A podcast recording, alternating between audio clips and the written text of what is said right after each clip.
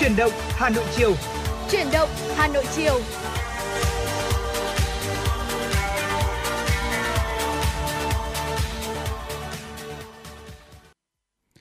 Mến chào quý vị, quý vị đang đến với chuyển động Hà Nội chiều ngày hôm nay trên tần sóng quen thuộc của FM96. Và đồng hành cùng với quý vị trong buổi chiều ngày hôm nay là Bảo Nhật và Lê Thông. Hy vọng những thông tin mà chúng tôi mang tới cũng có thể giúp cho tất cả quý vị mình sẽ thư giãn bên cạnh tần số của FM96 quý vị nhé. Dạ vâng, xin được chào quý vị và các bạn và như thường lệ thì để có thể tương tác cùng với chương trình và yêu cầu những giai điệu âm nhạc, ờ, chúng tôi mời quý vị có thể liên hệ về fanpage FM96 gạch nối thời sự Hà Nội hoặc là đường dây nóng của chương trình 024 3773 6688 là kênh tương tác mà chúng tôi sẽ cùng tiếp nhận tất cả những thông tin, những hình ảnh cũng như là những phản ánh của quý vị và các bạn tới chương trình ngày hôm nay. Vâng thưa quý vị, ngày hôm nay thì không biết là với anh Liên Thông anh có cảm nhận được không nhưng mà trên các đường phố của chúng ta ấy khi mình di chuyển thì có cái gì nó dịu nhẹ hơn dường như là Hà Nội đang dần chuyển sang thu rồi thì phải đúng không? Vâng, chính xác là như vậy. À, thời tiết tại thủ đô Hà Nội trong những ngày này phải đến uh, 4 năm ngày hôm nay chúng tôi cảm thấy là cái nền nhiệt tương tự như nhau ừ. và nhất là những người tham gia giao thông vào những cái khung giờ cao điểm thì họ sẽ cảm thấy là dễ chịu hơn nhiều yeah. tại dạ. vì là thời tiết ủng hộ. Còn uh, khác hẳn so với cảm giác mùa hè đúng không nào? Đúng rồi. Mùa hè thì trời rất là nắng nóng ngột ngạt thế nhưng mà thời tiết của Hà Nội đang những ngày đầu thu như thế này sẽ là những khoảng thời gian rất lý tưởng để quý vị có thể thư giãn thoải mái, đặc biệt là khi mà chúng ta bật à, FM để nghe thì uh, chúng tôi sẵn sàng phát tặng quý vị những giai điệu âm nhạc về mùa thu cũng như là những giai điệu âm nhạc mà quý vị mong muốn lắng lắng nghe gửi tặng cho bạn bè người thân của mình và rất mong là quý vị sẽ tương tác nhiều hơn cùng với chương trình chiều nay. Vâng thưa quý vị, nhiệt độ hiện tại mà chúng tôi đang ghi nhận điểm thì nó chỉ ở mức khoảng 33 độ C mà thôi và nó đang có xu hướng giảm xuống trong ngày hôm nay thì chưa ghi nhận bất kỳ một hình thái thời tiết nào cho thấy là sẽ có mưa cả. Một nền thời tiết tôi nghĩ là cũng khá dễ chịu. Ngoài trời thì có mây, không đến mức là có ai nóng đâu. Và giống như anh Lê Thông cũng có chia sẻ đấy ạ cái nền thời tiết khi mà dễ chịu thì đôi khi là cũng ừ. khiến cho chúng ta cảm thấy là thư thái thoải mái hơn và đặc biệt là với những quý vị nào mà mình đang đồng hành cùng với tần số quen thuộc FM96 của chúng tôi thì có lẽ những giai điệu âm nhạc cũng sẽ giúp cho chúng ta cảm thấy là thư giãn và thoải mái hơn. Thế thì bây giờ thì chúng ta sẽ cùng đến với những cái giai điệu ờ, về Hà Nội đi. Đặc biệt là khi chúng ta đang ở thủ đô và nghe những cái giai điệu âm nhạc về thủ đô trong một cái, cái tiết trời như thế này tôi nghĩ là cũng vô cùng hợp lý đúng không ạ? Hãy cùng đến với giai điệu của ca khúc Hà Nội của tôi trước khi cùng quay trở lại với những thông tin đặc biệt mà chúng tôi sẽ mang tới trên tần sóng của truyền động Hà Nội chiều hôm nay, quý vị nhé.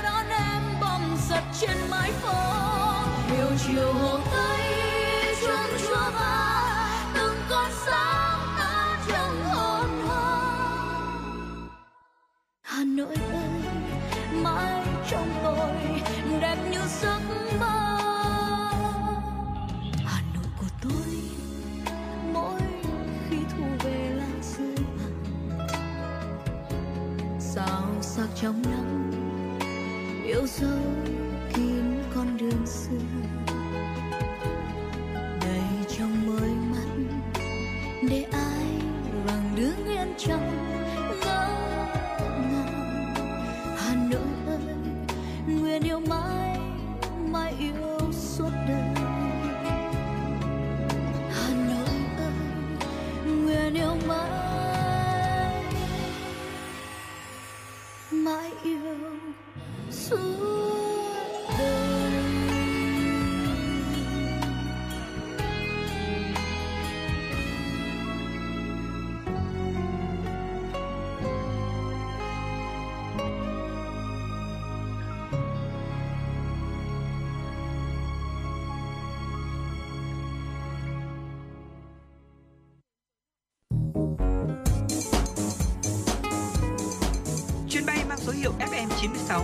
bị nâng độ cao. Quý khách hãy thắt dây an toàn, sẵn sàng trải nghiệm những cung bậc cảm xúc cùng FN96.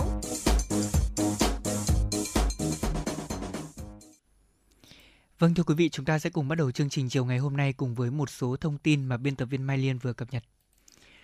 Tổng cục Đường bộ Việt Nam vừa đề nghị Ủy ban dân thành phố Hà Nội và các sở ngành Ủy ban dân huyện Thanh Trì, Thường Tín, Phú Xuyên tổ chức đoàn kiểm tra, xác minh và xử lý tình trạng xe quá tải trọng, xe quá khổ, giới hạn lưu thông trên đường gom cao tốc Pháp Vân Cầu Rẽ. Tổng cục Đường bộ Việt Nam yêu cầu tăng cường lực lượng chức năng thực hiện việc kiểm tra, xử lý vi phạm về tải trọng phương tiện, kích thước thành thùng xe, đặc biệt là việc kiểm soát tải trọng xe ngay tại các đầu nguồn hàng như là các cảng, bến bãi, nhà ga, mỏ vật liệu, nơi tập kết hàng hóa lên xe ô tô phối hợp chặt chẽ cùng với các cơ quan chức năng của Tổng cục Đường bộ Việt Nam triển khai kiểm soát tải trọng xe trên địa bàn các huyện Thanh Trì, Thường Tín và Phú Xuyên tăng cường sử dụng thiết bị ghi hình để ghi lại những hình ảnh của các phương tiện vi phạm, đặc biệt là xe container, xe quá khổ quá tải từ 40 trở lên, xe khách từ 29 chỗ ngồi trở lên, xe cơi nới kích thước thành thùng làm căn cứ để lập biên bản vi phạm hành chính và xử phạt vi phạm hành chính. Năm học mới 2022-2023 đã bắt đầu được hơn một tuần. Cùng với việc dạy và học thì vấn đề vệ sinh an toàn thực phẩm luôn là mối quan tâm của nhiều phụ huynh có con học bán trú. Siết chặt chất lượng bữa ăn học đường để giúp cho trẻ có sức khỏe tốt, được phát triển đầy đủ cả về trí lực và thể lực là mục tiêu mà các ngành chức năng đang hướng tới. Tại Hà Nội thì công tác quản lý an toàn thực phẩm thời gian qua đã được chú trọng, đặc biệt là tại các bếp ăn tập thể đã được kiểm soát. Tuy nhiên thì trong những năm qua, ngộ độc thực phẩm tại trường học vẫn xảy ra. Nguyên nhân chủ yếu là chưa tuân thủ đầy đủ các quy định về đảm bảo an toàn thực phẩm. Trong đó thì nguồn gốc nguyên liệu thực phẩm chưa được kiểm soát chặt chẽ, nhận thức của người chế biến thì còn nhiều hạn chế. Để nâng cao hiệu quả trong công tác quản lý an toàn thực phẩm bếp ăn trường học trong thời gian tới, cần có sự kiểm tra, giám sát chặt chẽ từ ba phía là cơ quan chức năng, nhà trường và cha mẹ học sinh. Về phía cơ quan chức năng, Chi cục trưởng Chi cục An toàn vệ sinh thực phẩm Hà Nội Đặng Thành Phong nhấn mạnh, cơ quan chức năng tiếp tục tăng cường kiểm tra, giám sát truy xuất nguồn gốc thực phẩm được đưa vào các trường học. Đồng thời thì có hình thức xử lý nghiêm khắc với các đơn vị vi phạm. Đối với các nhà trường cũng cần quan tâm đầu tư trang thiết bị, chế biến thực phẩm, kiểm soát chặt chẽ công tác vệ sinh cá nhân, chế biến thực phẩm theo quy định. Phát huy mô hình cảnh báo nhanh về an toàn thực phẩm, đặc biệt là các trường học có bếp ăn tập thể phải thực hiện nghiêm ừ, hợp đồng có thỏa thuận chặt chẽ với các đơn vị cung cấp suất ăn bán trú và đơn vị cung ứng thực phẩm rau an toàn. Thưa quý vị và các bạn, sau 2 tháng cao điểm xử lý vi phạm thì lực lượng cảnh sát giao thông trên toàn quốc đã lập biên bản hơn 600.000 trường hợp vi phạm, phạt tiền hơn 1.000 tỷ đồng và tước hơn 100.000 giấy phép lái xe, tạm giữ hơn 153.000 phương tiện. Đây là thông tin từ Cục Cảnh sát Giao thông Bộ Công an cho biết. Trong đó phát hiện xử lý gần 90.000 trường hợp vi phạm nồng độ cồn, phạt tiền hơn 400 tỷ đồng, tước hơn 55.000 giấy phép lái xe. Và điều đáng nói là số trường hợp không chấp hành yêu cầu về kiểm tra nồng độ cồn là hơn 1.000 trường hợp. Về xử lý phương tiện cơi nới thùng quá tải đã xử lý gần 40.000 trường hợp, phạt tiền hơn 200 tỷ đồng, hơn 86.000 trường hợp chạy quá tốc độ cũng đã bị xử lý trong thời gian này. Trên tuyến đường thủy thì lực lượng cảnh sát giao thông lập biên bản hơn 13.000 trường hợp vi phạm. Và trong thời gian tới thì lực lượng cảnh sát giao thông sẽ tiếp tục thực hiện tuần tra kiểm soát, xử lý vi phạm khép kín địa bàn 24 trên 24 giờ để xử lý nghiêm những vi phạm sau khi kết thúc đợt cao điểm với tinh thần quyết liệt tránh tình trạng tái diễn trở lại. Và đợt cao điểm này sẽ kết thúc vào ngày 20 tháng 9.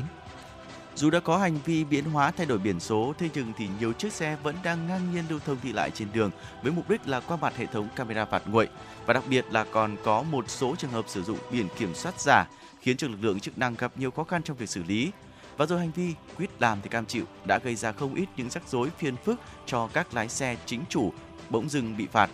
Trước tình trạng các lái xe dùng biển kiểm soát giả hoặc là thay đổi số chữ ký ký tự ở trên biển số để né phạt nguội hiện đang diễn biến ngày càng phức tạp. Và mới đây thì Cục Cảnh sát Giao thông đã chỉ đạo Cảnh sát Giao thông toàn quốc tăng cường ra soát, kiểm tra, phát hiện xử lý nghiêm các trường hợp vi phạm liên quan đến việc sử dụng biển số xe. Việc mạnh tay xử lý những vi phạm trên là điều rất cần thiết, qua đó góp phần làm tốt công tác phòng chống tội phạm có thể nảy sinh. Vâng thưa quý vị, đó là một số thông tin mà biên tập viên Mai Liên của chương trình vừa cập nhật. Trong suốt khoảng thời gian trực tiếp của chương trình chiều ngày hôm nay, chúng tôi cũng sẽ liên tục cập nhật những thông tin đáng chú ý để quý vị và các bạn có thể có thêm những tin tức trong đồng hành cùng với FM96 chiều ngày hôm nay. Bây giờ thì Bảo Nhật sẽ cùng à, dành tặng đến quý vị thính giả một giai điệu âm nhạc ạ. Thưa quý vị, bên cạnh những thông tin hấp dẫn ra thì buổi chiều ngày hôm nay chúng tôi cũng đã đón nhận được những yêu cầu đến từ thính giả có gửi về cho chương trình. Đáp ứng yêu cầu của thính giả có đuôi số điện thoại là 325 với ca khúc Mưa bay tháp cổ qua sự thể hiện của Tùng Dương. Hy vọng với ca khúc này cũng sẽ giúp cho tất cả quý vị thính giả chúng ta thư giãn hơn trên hành trình của buổi chiều hôm nay.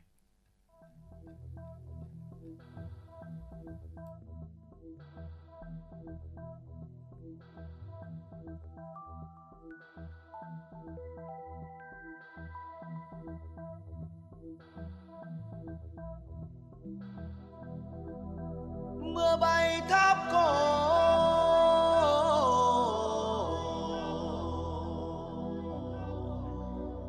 bay trên đá.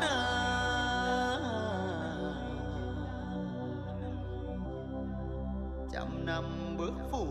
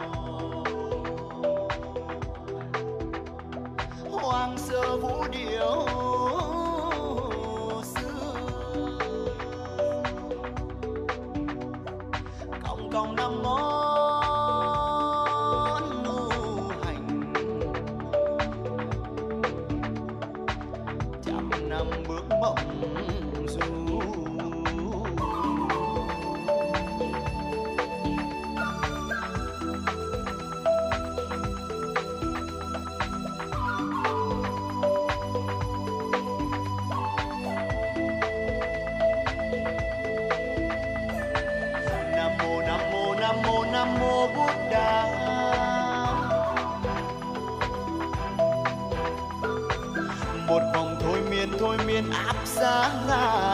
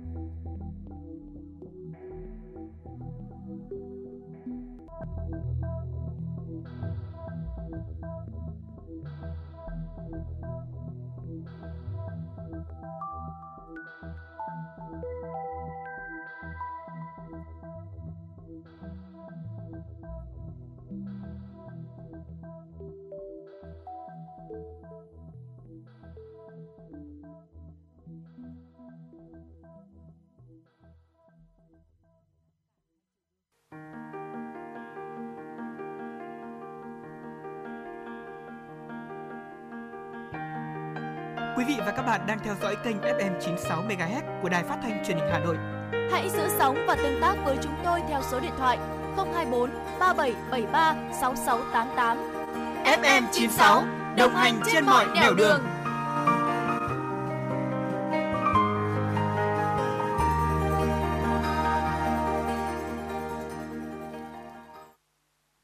Thưa quý vị, tiếp tục với những thông tin đáng chú ý trong buổi chiều ngày hôm nay xin được chuyển đến cho tất cả quý vị.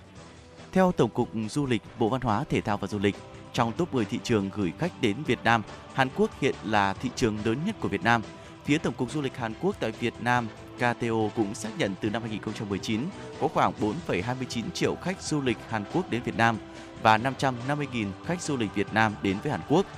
Tính riêng trong 8 tháng đầu năm 2022, có khoảng 200.000 lượt khách du lịch Hàn Quốc đến Việt Nam. Lượng khách du lịch Việt Nam đến thăm Hàn Quốc đạt khoảng 80.000 người. Điều này cho thấy giao lưu du lịch quốc tế giữa hai nước đang dần khôi phục. Hiện nay thì Việt Nam đang nỗ lực quảng bá du lịch Việt Nam tới các quốc gia, trong đó có Hàn Quốc, để kỳ vọng có thể tăng lượng khách Hàn Quốc đến Việt Nam trong thời gian tới. Phía Hàn Quốc cũng đẩy mạnh các hoạt động quảng bá du lịch tại Việt Nam, tăng cường giới thiệu những tuyến điểm du lịch mới, đặc biệt là địa điểm còn ít khách du lịch Việt biết đến. Thưa quý vị và các bạn, sau rằm tháng 8 âm lịch thì nhiều cửa hàng bán bánh trung thu cũng đã đồng loạt treo biển đại hạ giá và giảm từ 30 đến 50% một chiếc bánh, tức là mua 3 chiếc thì có thể được tặng một chiếc hoặc là mua hai chiếc được tặng một chiếc. Những chiếc bánh trung thu giá rẻ tính ra chỉ từ 10 đến 20 000 đồng một cái vào thời điểm này được nhiều người tiêu dùng lựa chọn. Thế nhưng theo các chuyên gia thì người tiêu dùng cần hết sức cảnh giác khi mua các loại bánh trung thu hạ giá sau rằm. Theo Phó Giáo sư Tiến sĩ Nguyễn Duy Thịnh, nguyên cán bộ của Viện Công nghệ Sinh học và Công nghệ Thực phẩm, Trường Đại học Bách khoa Hà Nội, thông thường thì bánh trung thu được trưng bày trong tủ kính ở trước các cửa hiệu để người mua có thể tiện quan sát và lựa chọn. Đa số thì các điểm bán xả hàng đại hạ giá thì bánh trung thu đã được phơi nắng ở nhiệt độ ngoài trời trong vòng nhiều ngày và điều này cũng sẽ vô tình làm sản phẩm tiếp xúc trực tiếp với ánh nắng, làm gia tăng nhiệt độ của bánh và có thể gây chuyển hóa các chất béo ở trong nhân bánh, từ đó thúc đẩy sự phát triển của các vi sinh vật. Vì thế mà khi chọn mua bánh kể cả là bánh của công ty hay bánh được sản xuất thủ công thì người tiêu dùng cần dùng cảm quan để đánh giá sản phẩm xem có bảo đảm hay không. Cụ thể, kiểm tra kỹ về ngày sản xuất, hạn sử dụng được in trên vỏ bánh. Ngoài ra cần quan sát xem sản phẩm không bị dập nát biến dạng, bao bì không bị rách nát, không có màu sắc khác thường và không có mùi khác lạ. Sau khi giá xăng dầu tiếp tục đợt điều chỉnh thì nhiều doanh nghiệp vận tải đã điều chỉnh giảm giá cước. Theo đại diện của các hãng taxi, chi phí cho mỗi lần điều chỉnh giá cước bao gồm thủ tục hồ sơ, bóc, dán logo, tháo chỉ, kiểm định đồng hồ tính giờ, thuê sân bãi vào khoảng 500.000 đồng cho một xe. Vì vậy mà các doanh nghiệp luôn nỗ lực bình ổn giá cước để giảm những cái chi phí phát sinh. Và đáng chú ý là không chỉ giá xăng mà cả giá dầu ở kỳ cũng đã giảm hơn khoảng 1.000 đồng trên một lít sau khi đã tăng ở đợt điều chỉnh trước, càng góp phần làm giảm áp lực cho các hãng taxi nói riêng và cả ngành vận tải nói chung. Ngày 13 tháng 9, cơ quan cảnh sát điều tra công an quận Ba Đình, thành phố Hà Nội cho biết đã tạm giữ hình sự hai đối tượng là Nguyễn Ngọc Hùng, sinh năm 1978, trú tại phường Thanh Nhàn, quận Hai Bà Trưng và Nguyễn Minh Thắng, sinh năm 1982, trú tại phường Đồng Nhân, quận Hai Bà Trưng để điều tra về hành vi trộm cắp tài sản. Trước đó vào khoảng 13 giờ 45 phút ngày 5 tháng 9, công an phường Vĩnh Phúc quận Ba Đình đã tiếp nhận đơn trình báo của người dân về việc bị mất trộm một chiếc xe máy điện trên phố Đội Nhân. Bằng các biện pháp nghiệp vụ thì công an quận Ba Đình và công an phường Vĩnh Phúc đã xác định Nguyễn Ngọc Hùng, Nguyễn Minh Thắng là hai đối tượng đã lấy trộm chiếc xe này. Đến trưa ngày 9 tháng 9, tổ công tác của công an quận Ba Đình đã bắt giữ được các đối tượng này. Tại cơ quan công an thì cả hai đối tượng đã thừa nhận là cùng nhau thực hiện hành vi trộm cắp tài sản của mình. Cơ quan công an quận Ba Đình đang tiếp tục điều tra và xử lý những đối tượng này theo đúng quy định. Thưa quý vị, một thông tin khác nữa cũng xin được chuyển đến cho tất cả quý vị. Ngày 13 tháng 9 thì phòng cảnh sát điều tra tội phạm về ma túy công an thành phố Hà Nội thông tin về việc à, chuyên án triệt phá ổ nhóm ma túy bóng cười núp bóng các quán karaoke để hoạt động gây nhức nhối dư luận thời gian vừa qua. Từ tháng 5 năm 2022, qua tập trung nắm bắt được tình hình ở trên địa bàn, chủ động phòng ngừa đấu tranh tội phạm tổ chức, chứa chấp sử dụng trái phép chất ma túy trong các cơ sở kinh doanh có điều kiện về an ninh trật tự. Qua đó thì đã phát hiện quán karaoke Minh Tiến ở thôn 4, xã Lại Yên, huyện Hoài Đức do đối tượng Nguyễn Hữu Quyến sinh năm 1981 ở thôn 2, xã Lại Yên, huyện Hoài Đức, Hà Nội là chủ quán đã lén lút hoạt động mua bán tổ chức chứa chấp cho khách đến quán sử dụng ma túy tổng hợp. Triển khai kế hoạch đấu tranh phá án, khoảng 1 giờ 30 phút ngày 1 tháng 9, các đơn vị chức năng đã kiểm tra quán karaoke Minh Tiến đã phát hiện trong quán có 48 người, bao gồm 41 khách và 7 đối tượng là chủ quán, quản lý và nhân viên của quán. Qua xét nghiệm nhanh nước tiểu phát hiện 43 trên 48 đối tượng dương tính với ma túy, trong đó thì có 38 khách và 5 nhân viên. Phòng Cảnh sát điều tra tội phạm về ma túy tổng hợp Viện Kiểm sát Nhân dân thành phố Hà Nội đấu tranh củng cố tài liệu, ra quyết định giữ người trong trường hợp khẩn cấp và ra lệnh bắt người bị và bắt giữ người trong trường hợp khẩn cấp đối với 14 đối tượng trong đó thì có 9 khách về hành vi tổ chức sử dụng trái phép chất ma túy và 5 đối tượng là chủ quán, quản lý và nhân viên của quán về các hành vi mua bán và chứa chấp việc sử dụng trái phép chất ma túy. Hiện thì vụ việc đang được tiếp tục mở tra điều rộng. Thưa quý vị, vừa rồi là một số những thông tin đáng chú ý cũng xin được chuyển đến cho tất cả quý vị trong thời gian gần đây. Và bên cạnh đó thì giống như đầu chương trình mà chúng tôi cũng có chia sẻ với cho tất cả quý vị rồi đấy ạ. Thời gian gần đây là thời gian mà đang uh, chuyển mùa khi mà chúng ta đang dần bước vào mùa thu với không khí nhẹ nhàng hơn dễ chịu hơn thì đôi khi là trong cái thời điểm như thế này thì anh Lê Thông mình hay nghĩ là mình thường có những cái thú vui gì đặc biệt mình có muốn đi du lịch hay là đi đâu đó không? Vâng, đi du lịch là ước mơ của tôi lúc này đấy ạ. À, thực ra thì à, những lúc mà thời tiết đẹp nhất mình à, vẫn muốn ở lại Hà Nội. Thế nhưng mà tất nhiên rồi, à, sau 2 năm vì dịch bệnh Covid-19 nhiều kế hoạch du lịch của mọi người đang bị gián đoạn có thể là mùa hè vừa rồi mọi người cũng chưa đi được thì uh, trong cái thời điểm mùa thu như thế này nếu như chúng ta có dịp mà ngược một chút ạ tức là mình sẽ được đi biển chẳng hạn thì yeah. Dạ. sẽ cũng là một cái cảm giác mà tôi đang rất là mong muốn mình sẽ có thời gian để đi thế nhưng mà chúng ta có thể nói rằng là đi du lịch xa hay là gần thì mình cũng cần phải có cái sự chuẩn bị nhất định đúng nào Vâng và đôi khi là tôi thấy là nhiều người để có một chuyến đi hoàn chỉnh là phải chuẩn bị rất nhiều những cái đồ đạc khác nhau và đôi khi là khi mà đến nơi rồi có những cái đồ mà mình mình chủ mặc dù đã chuẩn bị rất kỹ nhưng lại thiếu ừ. nhưng lại có những cái đồ mà mình không chuẩn bị đi thành ra đến nơi thì mình chuẩn bị ờ, quá nhiều thì thành ra nó lại thừa thế thì bây giờ Ờ, thì hôm qua làn sóng của FM96 thì bảo Nhật và Lê Thông chúng tôi cũng xin phép tập hợp lại một số những cái tip nhỏ để giúp cho chúng ta cũng có thể sắp xếp đồ đạc khi mà đi du lịch làm sao cho nó hợp lý nhất, đỡ tốn không gian nhất. Mình không gặp những cái tình trạng là quá lình kình đồ đạc nhưng mà Vâng. tuy nhiên đến nơi thì mình vẫn không đủ ờ, đồ đạc để có thể sử dụng đúng không ạ? Vâng. Nếu mà đi du lịch dài ngày thì chắc chắn là quần áo là thứ chúng ta phải đắn đo nhất đấy ạ. Không biết Dạ. là mặc cái nào, lấy cái nào hay là bỏ cái nào. Thế thì à, thưa quý vị thính giả, nhiều người thường hay có một cái thói quen đó là mình sẽ gấp quần áo. Thế nhưng mà theo lời khuyên của chúng tôi thì quý vị đừng gấp mà hãy cuộn chúng lại. Ở đây là cách tuyệt vời để chúng ta có thể tiết kiệm được cái diện tích của vali, đảm bảo quần áo không có nếp nhăn do gấp. Và bằng cách này thì ngay cả một chiếc vali bé thôi cũng có thể mang được ít nhất là ba chiếc quần socks, một chiếc quần jean, hai bộ đồ bơi này hay là năm chiếc áo sơ mi và cả bốn chiếc váy cho các bạn nữ. Đây quả thật là một cái ý kiến rất là phù hợp để những ai đang có ý định là mình sẽ đi du lịch dài ngày chúng ta có thể tham khảo. Và cái cách sắp xếp này tôi nghĩ là cũng là thường cách sắp xếp của tôi khi mà ờ, ví dụ như là từ quê lên ờ, Hà Nội dài ngày hoặc là từ Hà Nội về quê dài ngày thì tôi cũng sẽ dùng cách là mình cuộn quần áo thôi chứ mình không có gấp. Tại vì gấp bao giờ nó cũng sẽ bị nhăn mà Đúng đúng, rồi, không? tôi ờ, cũng rất là đồng tình với lại cái cách làm của anh Lê Thông. Đây cũng là cách mà giúp cho chúng ta tiết kiệm được, đặc biệt là nếu mà chúng ta đi những cái chuyến đi mà nó hơi xa xa một chút ý, thì ờ, cuộn lại cũng sẽ giúp cho chúng ta tiết kiệm được rất nhiều những cái diện tích. Bên cạnh đó thì một cái cách khác nữa là mình có thể sử dụng cái túi chân không. Ở túi nén chân không thì không để đựng những cái đồ vật cồng kềnh như là đồ chơi trẻ em Ờ, được nhưng mà nó cũng sẽ rất là tiết kiệm mà không gian dành cho một số những đồ vật như là à, gối hay là một số những cái đồ vật khác nữa. Hơn nữa túi chân không thì còn có công dụng là để quần áo bẩn ở trong chuyến du lịch nếu mà chưa có điều kiện giặt được. Thành ra là khi mà mình sử dụng túi chân không ấy thì cũng giúp cho cái đồ vật nó được nén lại và nó giúp cho cái không gian khi mà mình cho vào trong ba lô cho vào trong vali mọi thứ nó cũng được dễ dàng hơn đúng không ạ? Vâng. Ờ, bên cạnh đó thì có một cái nguyên tắc nữa mà chúng tôi muốn chia sẻ đó là chúng ta khi mà sắp xếp quần áo thì mình đừng quên cái nguyên tắc kim từ tháp. Có nghĩa là chúng ta sẽ sắp xếp quần áo đồ dùng theo thứ tự. Quần áo lớn chúng ta sẽ xếp ở dưới cùng sau đó thì những quần áo được đóng gói và ngoài cùng tức là ví dụ như là có mỹ phẩm này hay là có tài liệu những cái vật dụng nho nhỏ chúng ta nên để lên trên để tránh cái việc là bị thất lạc hoặc bị gãy hoặc là bị vỡ đúng không ạ? Ừ. Ờ, tôi thấy có một số bạn đi du lịch ví dụ như là ừm, thường thì sẽ mang theo sữa rửa mặt của mình. Dạ, thì thường là cái tuyếp sữa rửa mặt thì nó cũng không phải là quá bé mà nó cũng ờ, tầm trung. Thế thì nhiều người quên mất là hay dắt ở bên hông của cái vali. À, thế thì nhiều khi là khi sắp xếp hành lý chúng ta sẽ sắp xếp thì nó sẽ hay bị đè nén đúng không nào? Thế thì như vậy là cái lọ sữa rửa mặt vô tình nó sẽ bị bật ra? Ừ. và thành ra là cái lúc mình cần dùng thì lại không có mà dùng. Dạ, chính vì thế mà lời khuyên của chúng tôi là với những cái đồ vật mà nó mang cái tính chất là nhỏ gọn thì quý vị nên ưu tiên nó ở trên cùng. Dạ, để khi vâng. mình lấy ra thì nó an toàn nó không bị vỡ. Như vậy sẽ là một cách mà chúng ta cũng có thể tiết kiệm được chi phí. Tại vì là ví dụ như đi dài ngày mà chúng ta cần dùng sữa rửa mặt là một thói quen rồi thì chả nhẽ bây giờ mình lại đi mua một cái lọ mới như vậy là cũng tốn kém đúng không? Dạ vâng với cái lúc về mà mình lại cho thêm vào hành lý nữa thì nó cũng rất là cồng kềnh đúng không ạ vâng và có một cái câu chuyện mà bạn tôi mới di chuyển thôi thì cũng có kể lại là ờ, bạn này bạn cẩn thận quá thành ra là vào trong phú quốc đợt vừa rồi cũng mang theo cả ô ừ. cả áo chống nắng này vì Dạ. sợ là ờ, nắng mưa nó thất thường nữa quý vị nhưng mà quý vị biết rồi đấy ô mang lên máy bay rồi là mang lên một số những cái ờ, phương tiện di chuyển thì nó rất là cồng kềnh và kết quả đúng như những gì mà người ờ, nghĩ đấy khi mà mang vào đến nơi thì lại không cần dùng đến và sau đó là chẳng biết cái ô đấy để ở chỗ nào đó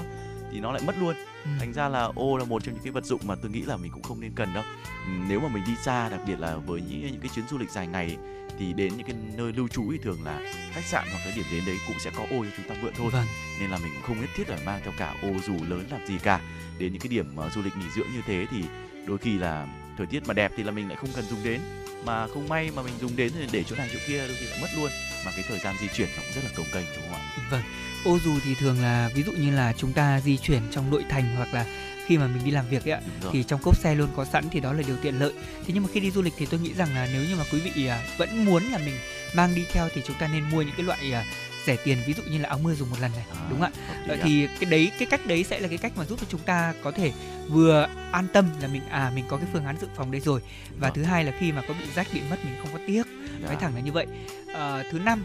cái bí kíp thứ năm đó là quý vị nên mang theo mỹ phẩm loại bé. Đây cũng là cái mà rất nhiều các bạn nữ là gần như là ai cũng có đấy. Dạ. tức là các bạn ấy ngoài dùng những cái ví dụ như nước hoa chẳng hạn thường chúng ta có một cái chai lớn. Thế nhưng mà khi đi du lịch thì mình mong muốn là mình sẽ chiết ra một cái chai bé hơn để dùng. À, thì đó cũng là một cách đúng nào. Hay là sữa rửa mặt rồi các bạn nữ thì có bộ à, phấn ờ, rồi à, những cái kem dưỡng da của các bạn ý thì thường sẽ mang theo vào một cái túi chung như vậy là cũng sẽ tiết kiệm được khá là nhiều cái này tôi nghĩ rằng là chúng ta không cần phải dặn vì Dạ. thính giả bây giờ cũng có những cái loại uh, đồ dùng mà nó nhỏ gọn tuy nhiên là đúng, đúng, không? rồi tuy nhiên là nhỏ gọn nhưng mà không có nghĩa là chúng ta bày bừa À, chúng ta phải cho vào một cái túi zip đó À. đúng không đúng rồi như thế thì chúng sẽ giúp cho chúng ta có thể là lấy đồ đạc nó cũng dễ hơn Ừ. trong trường hợp mà mình ví dụ mình lấy một cái chai nhỏ thôi mà mình đặt nó không đúng chỗ thì lại phải ờm, bỏ tất cả những cái đồ trong vali ra thì nó cũng rất là bất tiện, đúng không ạ bên cạnh đó thì mình cũng có thể sắp xếp lại những cái vật dụng nhỏ một cách thông minh ở khi mà mình đóng gói thì những vật dụng nhỏ như là bộ nhớ USB này, rồi là túi tiền, rồi là đôi khi là kẹp tóc của chị em phụ nữ, rồi là mắt kính này, rồi kính đọc sách, rồi kính áp tròng,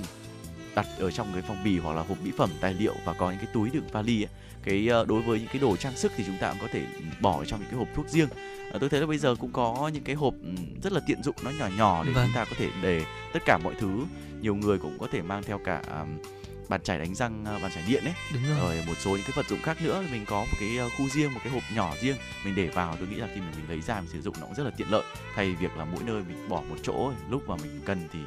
nó lại rất là rắc rối đúng không ạ Vâng, ờ, có một số người rất là cẩn thận đó là ví dụ như mà kể cả khi đi xa hay là đi du lịch thậm chí Dạ. là đi về nhà thì họ vẫn mang theo bàn chải đánh răng này, rồi ví dụ như dao cạo râu riêng này, ờ, những cái vật dụng đó thì chúng ta như Nhật nói là mình sẽ cho vào một cái chiếc hộp riêng Dạ. và những chiếc hộp này thì rất dễ tìm kiếm thưa quý vị. Ví dụ như ở các cửa hàng đồng giá hay là trên những trang thương mại điện tử thì gần như là họ đều bán, giá thành thì cũng rất là rẻ thôi. Bên cạnh đó thì quý vị cũng nên sử dụng những túi đựng đồ chuyên dụng ví dụ như là những bộ quần áo có giá trị như là áo sơ mi cổ điển này hay áo choàng kinh doanh hay là tôi nói đơn cử ví dụ như là với nam giới thì có những bộ vest yeah. Vâng. thì à, chúng ta cũng nên sử dụng những cái à, túi đựng chuyên dụng để không làm hỏng đi cái thiết kế của cái áo đó đúng không ạ Ừ. Ờ, chúng ta cũng không nên cuộn chúng lại và để có thể bảo đảm rằng những món đồ này đến địa điểm du lịch trong tình trạng được đẹp nhất chúng ta mặc lên có thể mặc ngay được thì Dạ. hãy sử dụng những cái túi đựng đồ chuyên dụng như vậy và hãy đặt chúng vào cái túi đựng như vậy thì bằng cách này chúng ta có thể dễ dàng sử dụng uh, những móc treo tường có sẵn ở bên trong khoang tàu hay là trên máy bay và điều này thì dĩ nhiên rồi không sao cả chúng ta có thể giữ được trang phục của mình rất đẹp Vâng thưa quý vị, bên cạnh đó thì một số người còn cẩn thận hơn là mình chuẩn bị cả thuốc đi đường nữa trong ờ, cái trường hợp mà sợ là mình đến một số những cái địa điểm mà nó hơi cách xa cái ờ, địa chỉ bán thuốc ấy. Nhưng mà tuy nhiên thì mình cũng lưu tâm là mình không cần phải mang cả cái tủ thuốc yêu quý vị. Mình hãy chọn lọc ra một số những cái loại thuốc cần thiết thôi hoặc là thuốc đang sử dụng trong quá trình mà mình nếu mà mình đang ờ, trong quá trình sử dụng cái loại thuốc nào đó thì mình cầm đi và cũng đựng nó trong một cái túi nhỏ để ờ, chúng ta cũng có thể dễ dàng sử dụng chứ không nên là cái gì mình cũng cầm hết đi. Đôi khi mình cẩn thận quá đến nơi rồi thì đồ đạc nó rất là lịch kỉnh Đúng công kềnh đúng không ạ vâng ạ. Ờ, thực ra thì ờ, đối với quan điểm của tôi đi du lịch thì làm sao để mình nhẹ nhàng nhất có thể. Rồi. Ờ, những cái những cái lần gần nhất mà tôi được đi du lịch thì tôi thường mang rất là ít đồ. Ngày xưa ấy khi mà bắt đầu mà đi ra ngoài đây học đại học thì tôi mang nhiều lắm. Ờ, tôi đúng. nghĩ rằng là rất là cần thiết thậm chí là đến cả sách lớp 12 mà tôi yêu mến ấy tôi sẽ gói ra ngoài đây bằng được để tôi đọc. Thế nhưng mà quý vị có biết không mình không có thời gian để mình có thể làm cái việc đó. Thế thì đi du lịch cũng vậy chúng ta chỉ mang những cái đồ dùng mà phục vụ cho chuyến đi của mình mà thôi vừa đủ là được. Nếu như mà đi du lịch đông với đông người đông thành viên trong gia đình thì chúng ta phải thống nhất cùng với họ là nên mang những cái gì của cả gia đình Yeah. và ghi tên dán nhãn như thế nào để tránh cái trường hợp nhầm lẫn nhất là hành lý ở trên các cái ờ, nhà ga hay là các sân bay đúng không ạ? Bên cạnh đó thì có một cái điều đặc biệt nữa mà chúng tôi cũng xin được nhắc quý vị thính giả đó chính là đó chính là chúng ta đừng mang cả thế giới theo ạ. Tại vì là nói thế thôi chứ cả thế giới thì làm sao mà gói được trong cái vali. Yeah. Ờ, một vài lời khuyên nho nhỏ đó là ví dụ như tai nghe dây sạc dây cáp điện thoại những cái vật này là những cái vật mà bây giờ nhiều người coi nó là vật bất ly thân. Thế thì chúng ta phải cuộn chúng lại và cố định vào một cái túi nhỏ ví dụ như bây giờ thì gần như là chúng ta nam giới hay phụ nữ cũng đều có những cái túi nhỏ nhỏ của mình. Ừ, mình hay mang theo khi mà đi làm đi chơi đều có. Thế thì chúng ta sẽ cuộn tất cả những cái thứ đấy vào một cái túi đúng không ạ? Dạ. hay là những cái đồ thủy tinh dễ vỡ thì chúng ta nên bọc chúng lại sau đó thì đặt trong những cái ờ, ví dụ như là những chiếc hộp riêng chẳng hạn thì cũng sẽ rất là tốt. Đặc biệt là cái đôi giày của chúng ta. Nhiều người thì đi du lịch cũng mang vài đôi giày đấy ạ. Thì chúng ta cũng ờ, nhớ là giày thì chúng ta nên để riêng không nên cho vào cái vali quần áo. Tại vì như vậy nó sẽ làm ờ, bẩn vali quần áo và chiếm một cái diện tích cũng khá là lớn đấy ạ. Vâng, theo tôi thì tôi sẽ ờ, sử dụng cái cách là bọc ở trong một cái túi bóng và sau đó mình trước kia mình cũng phải làm sạch cơ bản đi. Thì như thế mình mới đấy may ra là như thế chứ còn ờ, nếu mà mình cứ để cả vậy đôi khi là ờ, lúc bỏ ra thì hết cả quần áo Ừ. bên trong nó đôi khi nó cũng bị dây bẩn cả đúng không ạ? Vâng. Và hy vọng là với những cái tip nhỏ của chúng tôi cũng sẽ giúp cho những cái chuyến du lịch hành trình của quý vị sẽ trở nên thuận tiện hơn và có nhiều những kỷ niệm đặc biệt hơn là so với là mình cứ phải suy nghĩ xem là liệu đồ đạc như thế này nó đã có ổn chưa. Ờ, và nếu mà quý vị có thêm những cái tip nào khác nữa thì hãy chia sẻ với chúng tôi thông qua kênh tương tác quen thuộc mà chúng tôi cũng đã chia sẻ đến cho tất cả quý vị và bây giờ sẽ là một giai điệu âm nhạc trước khi chúng ta quay trở lại với những thông tin và chuyên mục hấp dẫn tiếp theo trong chuyển động Hà Nội chiều hôm nay, quý vị nhé.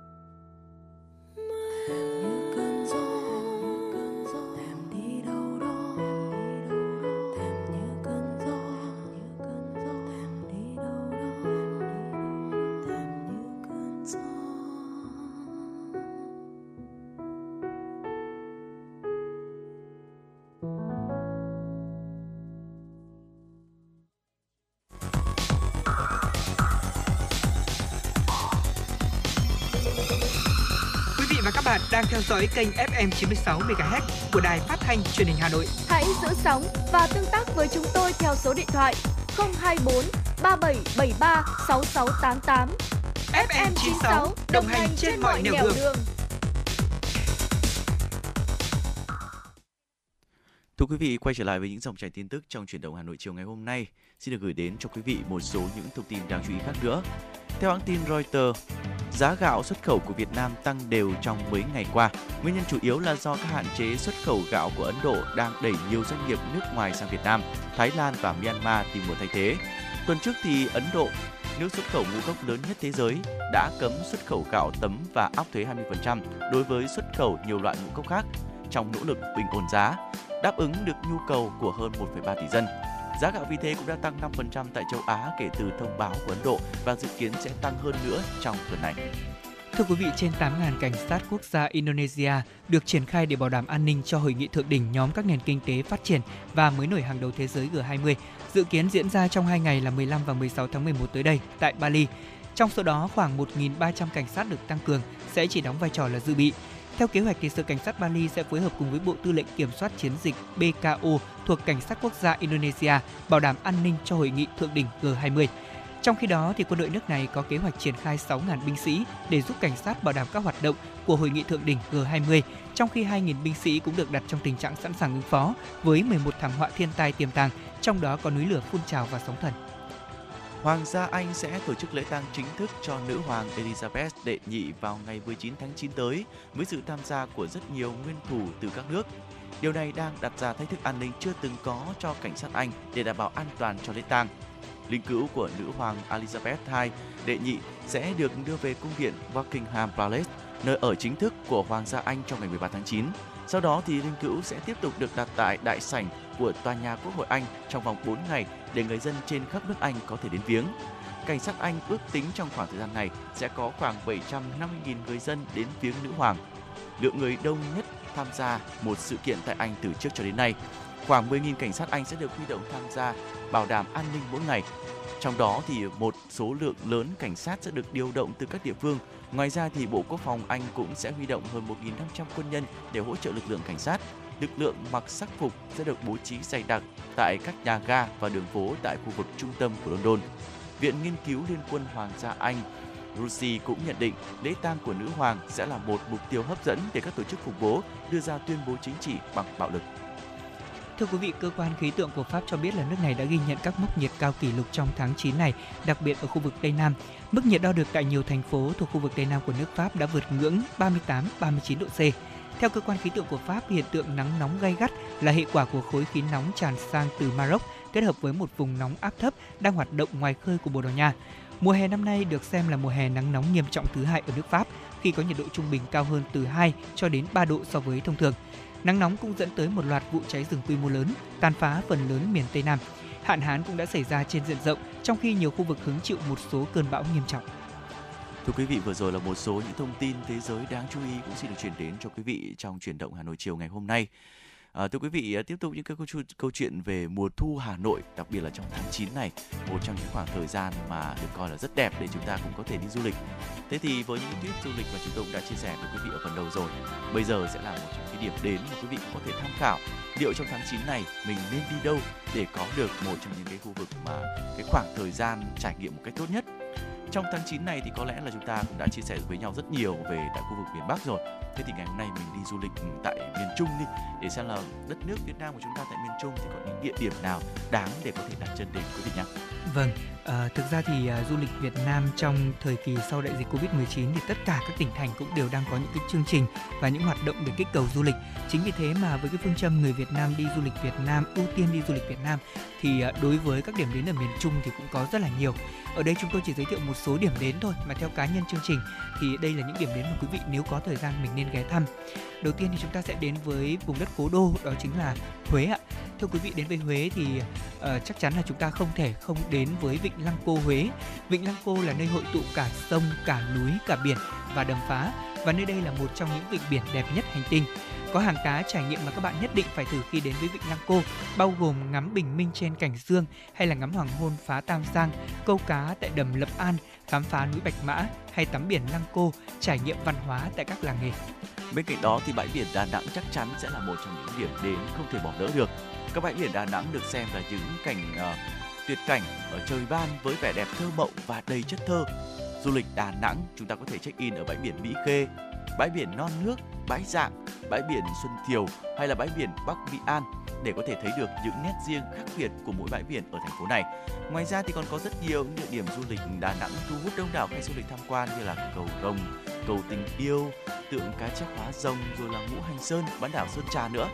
Tháng 9 cũng là lúc bắt đầu mùa mưa ở Đà Nẵng nên là thỉnh thoảng cũng sẽ có những cơn mưa bất chợt. Nếu có kế hoạch du lịch Đà Nẵng tháng 9 thì chúng ta cũng cần phải à, xem qua thời tiết một chút để có thể sắp xếp uh, kế hoạch vui chơi tham quan cho phù hợp. Nhưng tuy nhiên khi mà ừ, không có mưa ấy, thì Đà Nẵng lại là một trong những thời điểm vô cùng đẹp và đặc biệt là trong mùa thu này. Đến đây chắc chắn chúng ta sẽ có những khoảnh khắc vô cùng đáng nhớ nhé vâng ạ. Vừa rồi thì Bảo Nhật có gợi ý quý vị là nên đi Đà Nẵng. Thế còn Lê Thông thì muốn gợi ý quý vị là đến Đà Nẵng mà mình không ghé Hội An thì cũng thiếu sót đúng không ạ? À, thưa quý vị thính giả biển Cửa Đại biển An Bàng hay là biển Hà My là những bãi biển rất đẹp làm say đắm biết bao du khách và các bãi biển này còn cuốn hút chúng ta bởi những bờ cát trắng mịn màng trải dài bất tận được bao quanh bởi những dạng dừa xanh rợp bóng mát hay là những làn nước biển xanh trong vắt và trong hành trình du lịch Hội An tháng 9 thì quý vị hãy nhớ ạ mình dành thời gian check in tại hàng loạt những địa điểm du lịch nổi tiếng như phố cổ Hội An, thánh địa Mỹ Sơn, Cù Lao Chàm hay là làng gốm Thanh Hà, rừng dừa Bảy Mẫu. Đặc biệt là chúng ta đừng bỏ qua công viên giải trí kết hợp với trải nghiệm văn hóa cực kỳ độc đáo, đó là Vin Wonder Nam Hội An. Đến đây thì à, chúng ta sẽ biết được rất nhiều những điều thú vị. Khu vực vui chơi giải trí này cách trung tâm phố cổ Hội An chỉ khoảng 15 km thôi, với rất nhiều những cái trải nghiệm từ vui chơi giải trí, văn hóa cho đến kiến trúc nghệ thuật. Tất cả chắc chắn sẽ mang lại cho du khách những trải nghiệm vô cùng thú vị.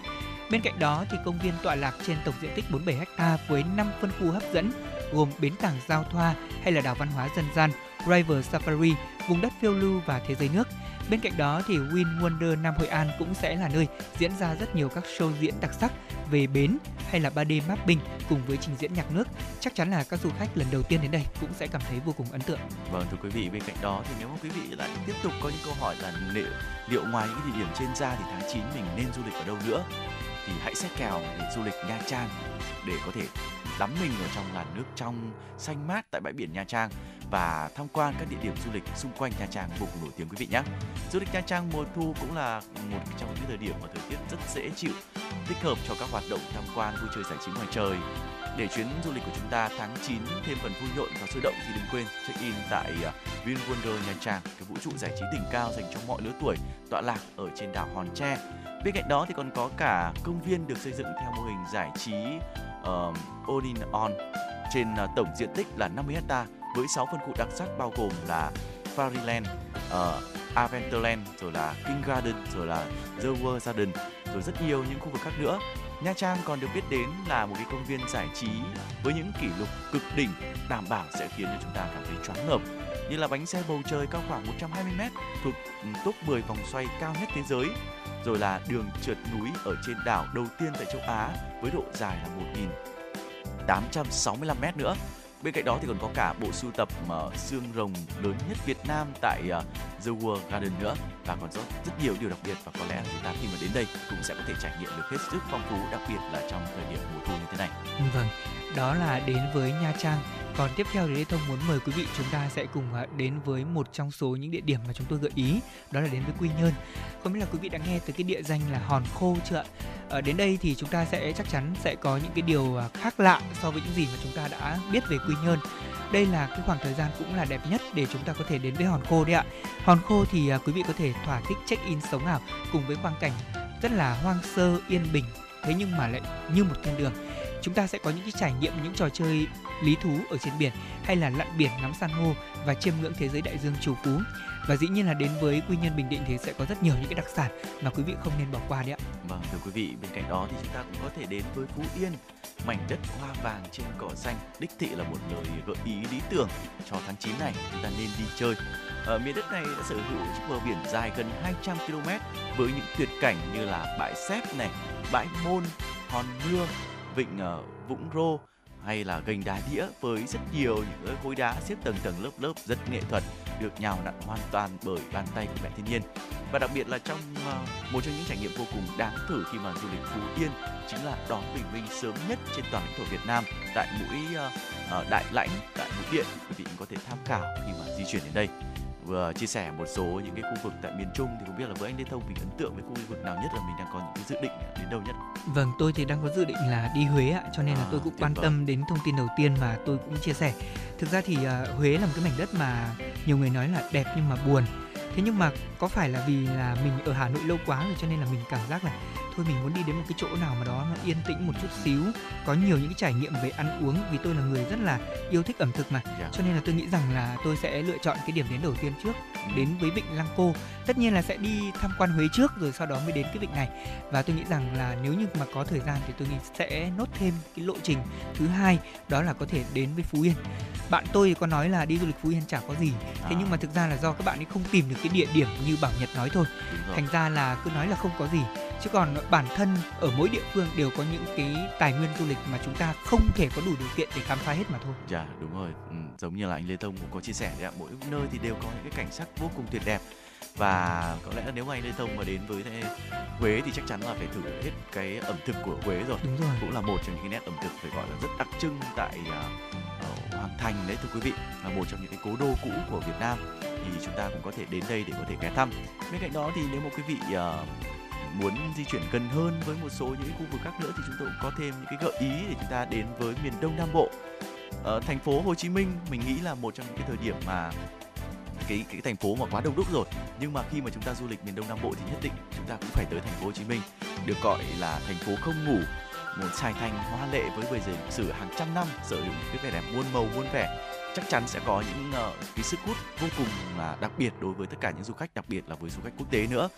Um, khi mà đến với thành phố Hồ Chí Minh thì quý vị mình cũng có thể lên một cái list để mà đi. Ví dụ như là mình đến với uh, di tích lịch sử ờ, dinh động lập này rồi là nhà thờ Đức Bà, bưu điện thành phố, sông Sài Gòn cùng rất nhiều những trải nghiệm vô cùng thú vị nữa. Và ở đây xứng đáng được ừ, mệnh danh với cái tên là thành phố không ngủ thì nó chắc chắn rồi uh, mang tới cho chúng ta một cái uh, hành trình rất khó quên khi mà đến ừ. đây không biết là với anh Lê Thông thì anh có trải nghiệm nào với uh, thành phố Hồ Chí Minh chưa? Thành phố Hồ Chí Minh thì tôi đi cách đây uh, ít nhất là mười mấy năm rồi cơ. À. Còn lâu lắm rồi chưa có dịp được vào thành phố Hồ Chí Minh và nghe Bảo Nhật nói như thế thì mình vô cùng háo hức. Uh, thực ra thì uh, đây là một mảnh đất rất là sôi động đúng, đúng không nào? Và chúng ta có thể thấy là thành phố Hồ Chí Minh là một trong số những thành phố năng động bậc nhất ở Việt Nam. Nếu như mà nói về cái độ uh, giải trí và đặc biệt là về kinh tế ban đêm thì đây cũng là một cái địa phương mà điển hình cho cả nước để có thể học tập theo những cái mô hình phát triển kinh tế đêm thủ đô Hà Nội của chúng ta thì cũng tương tự như vậy thế nhưng mà dạ. cái nhịp sống Sài Gòn và nhịp sống Hà Nội nó có hai nhau. cái gì đó khác nhau. Dạ vâng. vâng và nếu mà quý vị có những cái chuyến hành trình di chuyển đến những cái địa điểm mà chúng tôi gợi ý rồi thì rất mong là cũng có thể cho thêm Bảo Nhật và Lê Thông những cái review lại là mình cảm nhận như thế nào về những điểm đến đó xem là đến với những cái khu vực như thế này thì mình có lưu ý gì không? Hy vọng với những chuyến hành trình online của chúng tôi cũng sẽ giúp cho quý vị có thêm những sự lựa chọn mới dành cho chuyến hành trình của mình. Và bây giờ thì thôi, mình sẽ cùng đến với những giai điệu âm nhạc để giúp cho chuyến hành trình đồng hành cùng với FM96 sẽ lên trọn vẹn và thoải mái hơn quý vị nhé.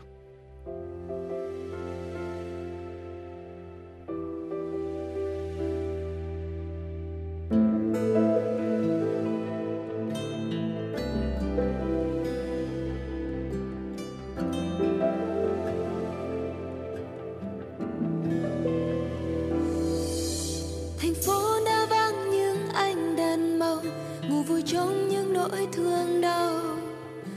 Ngày qua không còn một tiếng giao, ngõ vắng không một câu chào. Đường phố vắng nhớ gót chân người, và từ trong những khung cửa sổ, trên lầu cao, chẳng nghe tiếng cười cha tha bạn ơi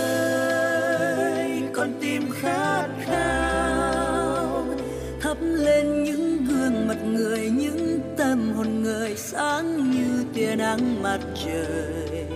Bạn hỡi chung tay với tôi.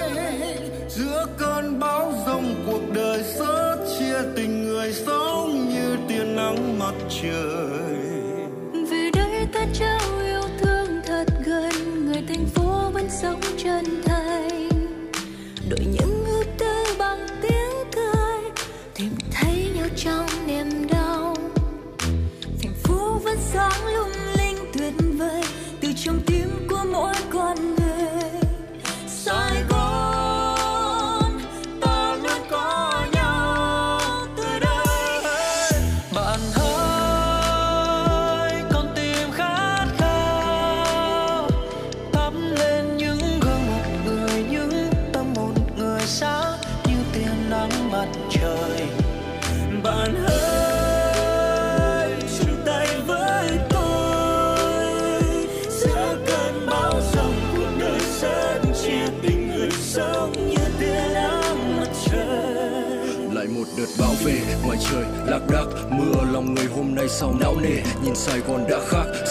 sao xa tiếng còi vang vẳng, làm ta tiếng người. Căng thẳng lấy đi tiếng cười phòng là kèm cặp lòng nặng, nhưng không bao giờ được để bản thân tiêu cực và biếng lười. Mở cửa sổ ra đắm mình vào tia nắng, hít một hơi, thở ngửa cổ lên trời cao ngắm nhìn những áng mây, những đám cây, làm cho ta cảm thấy bản thân mình thật may mắn khi có được tự hào như hy vọng lớn lên cho dù mới chỉ vừa chậm chậm sáng nay. Thành công